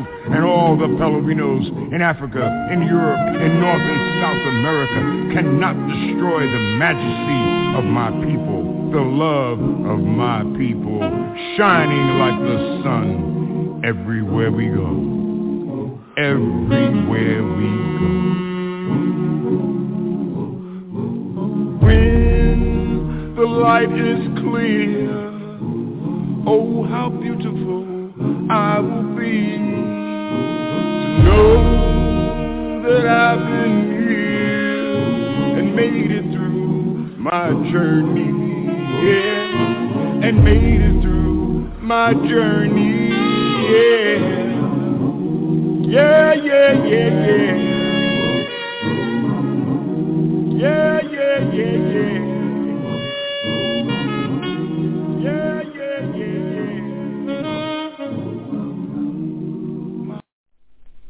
We all agree tonight, all of the speakers have agreed that America has a very serious problem. Not only does America have a very serious problem, but our people have a very serious problem. America's problem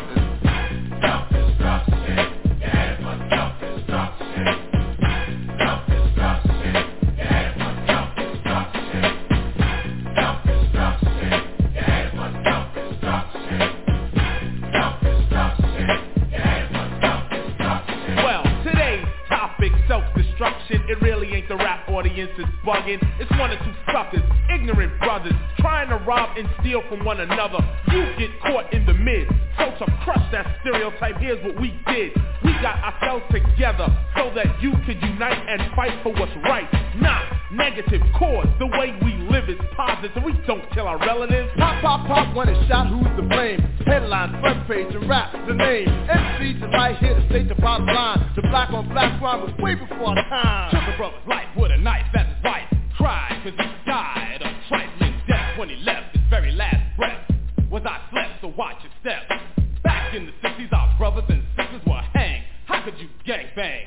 I never ever ran from the Ku Klux Klan, and I shouldn't have to run from a black man, cause that's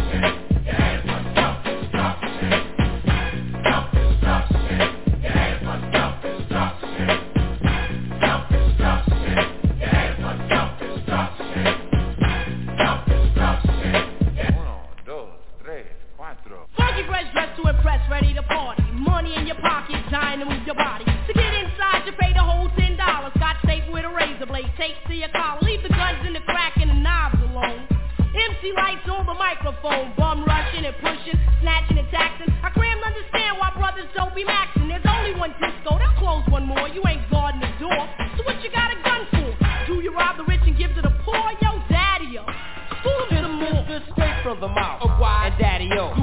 end up in jail and gotta go. Cause you could do crime and get paid today. And tomorrow you're behind bars in the worst way. Far from your family. Cause you're locked away. Now tell me. Do you really think crime pays? You mean on taking what your brother had? You little sucker. You talking all that jazz. It's time to stand together in a unity. Cause if not, then you'll we're soon to be self-destroyed, unemployed. C-rap race will be lost without a trace. Or a clue, but what to do is stop the violence and kick the science. Down the road that we call eternity. Where knowledge is formed and you learn to be self-sufficient, independent. To teach to each is what rap intended, but society wants to invade. So do not walk this path that they laid. Self-destruction.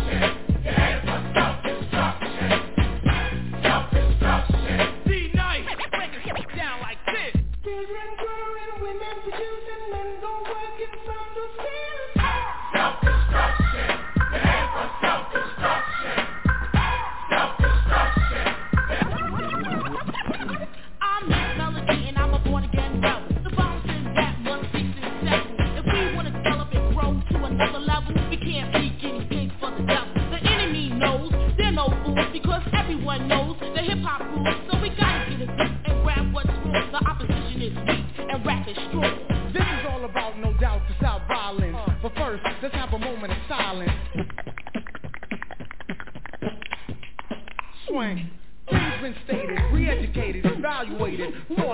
Past have faded. The only thing left is the memories of our belated.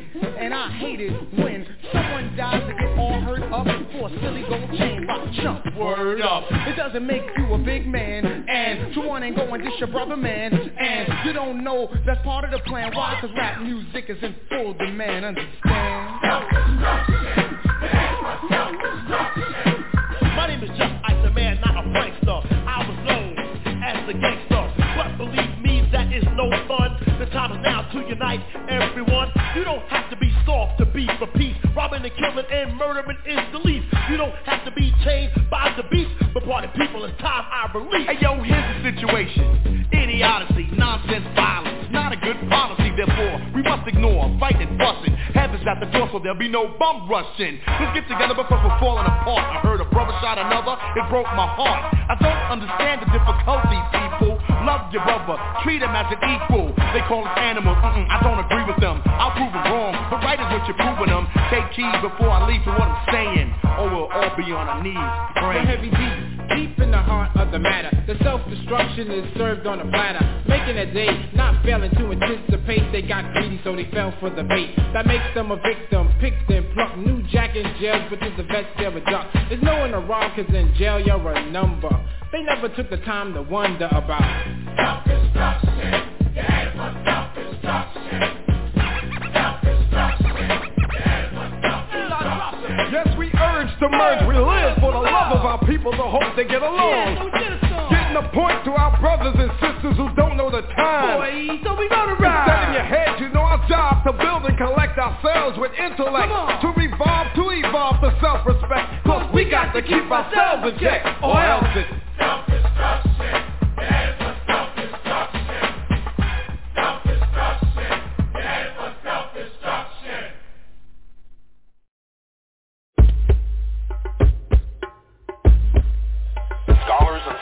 now concede that Africa is the birthplace of mankind. Africans were the first builders of civilization.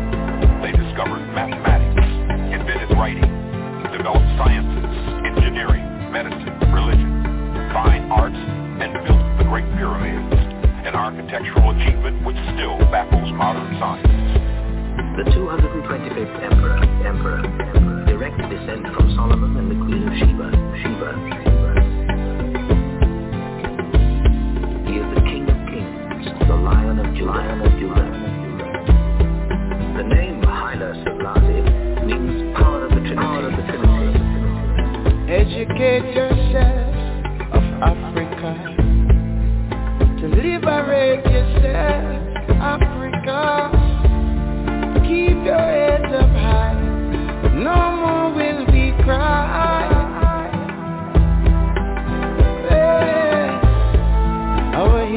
That they stole, Africa, is written in our souls, Africa. Oldest nation on this earth, know just what you were. Well, well, ships that sail to distant places robbed us of our rights and words. History says that you betrayed us, talking of the God you serve. Hear the rumbling in the sky, hear that our forefathers cry, and today we're still in chains. There's a shackle from our mind. You're the cornerstone, the king upon the throne. How beautiful art thou, Africa. All nations have to bow, Africa. You're sacred. Power to the people, motherland representer. I'm on trial with the man, she my co-defendant. And I demand her attention, can you focus me? I'm getting closer to the sky every time I hit it. Haile Selassie, power of the Trinity. Soul made in Niger, my vice made in Italy. White man's world that I'm living in, some say. But it was Africa, the continent we all came from. Can't nothing come between me and you. So before I have seeds, gotta understand my roots, gotta understand the truth. We is all kings round here. Life's not all fair. Work till we fall dead, or going hard till I earn like a pauper. Although my body's in the U.S., my heart's there. I can never be ashamed of her. I got my features and my name from her, Mama Africa. The richest place on earth. Know just what you're worth.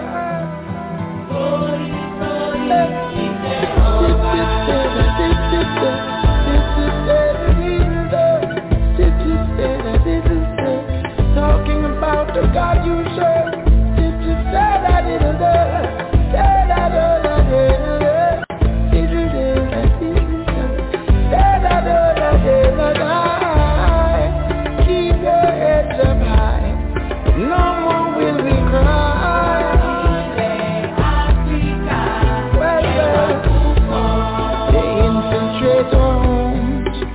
Africa and claim it as their own Africa. But now we must stand tall to break down all these walls. Well, well, our children must be taught of Africa, the science and the art of Africa.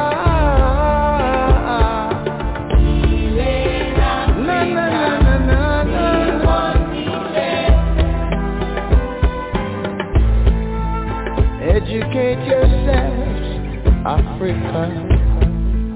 To liberate yourselves, Africa. Keep your heads up high. No more will we cry.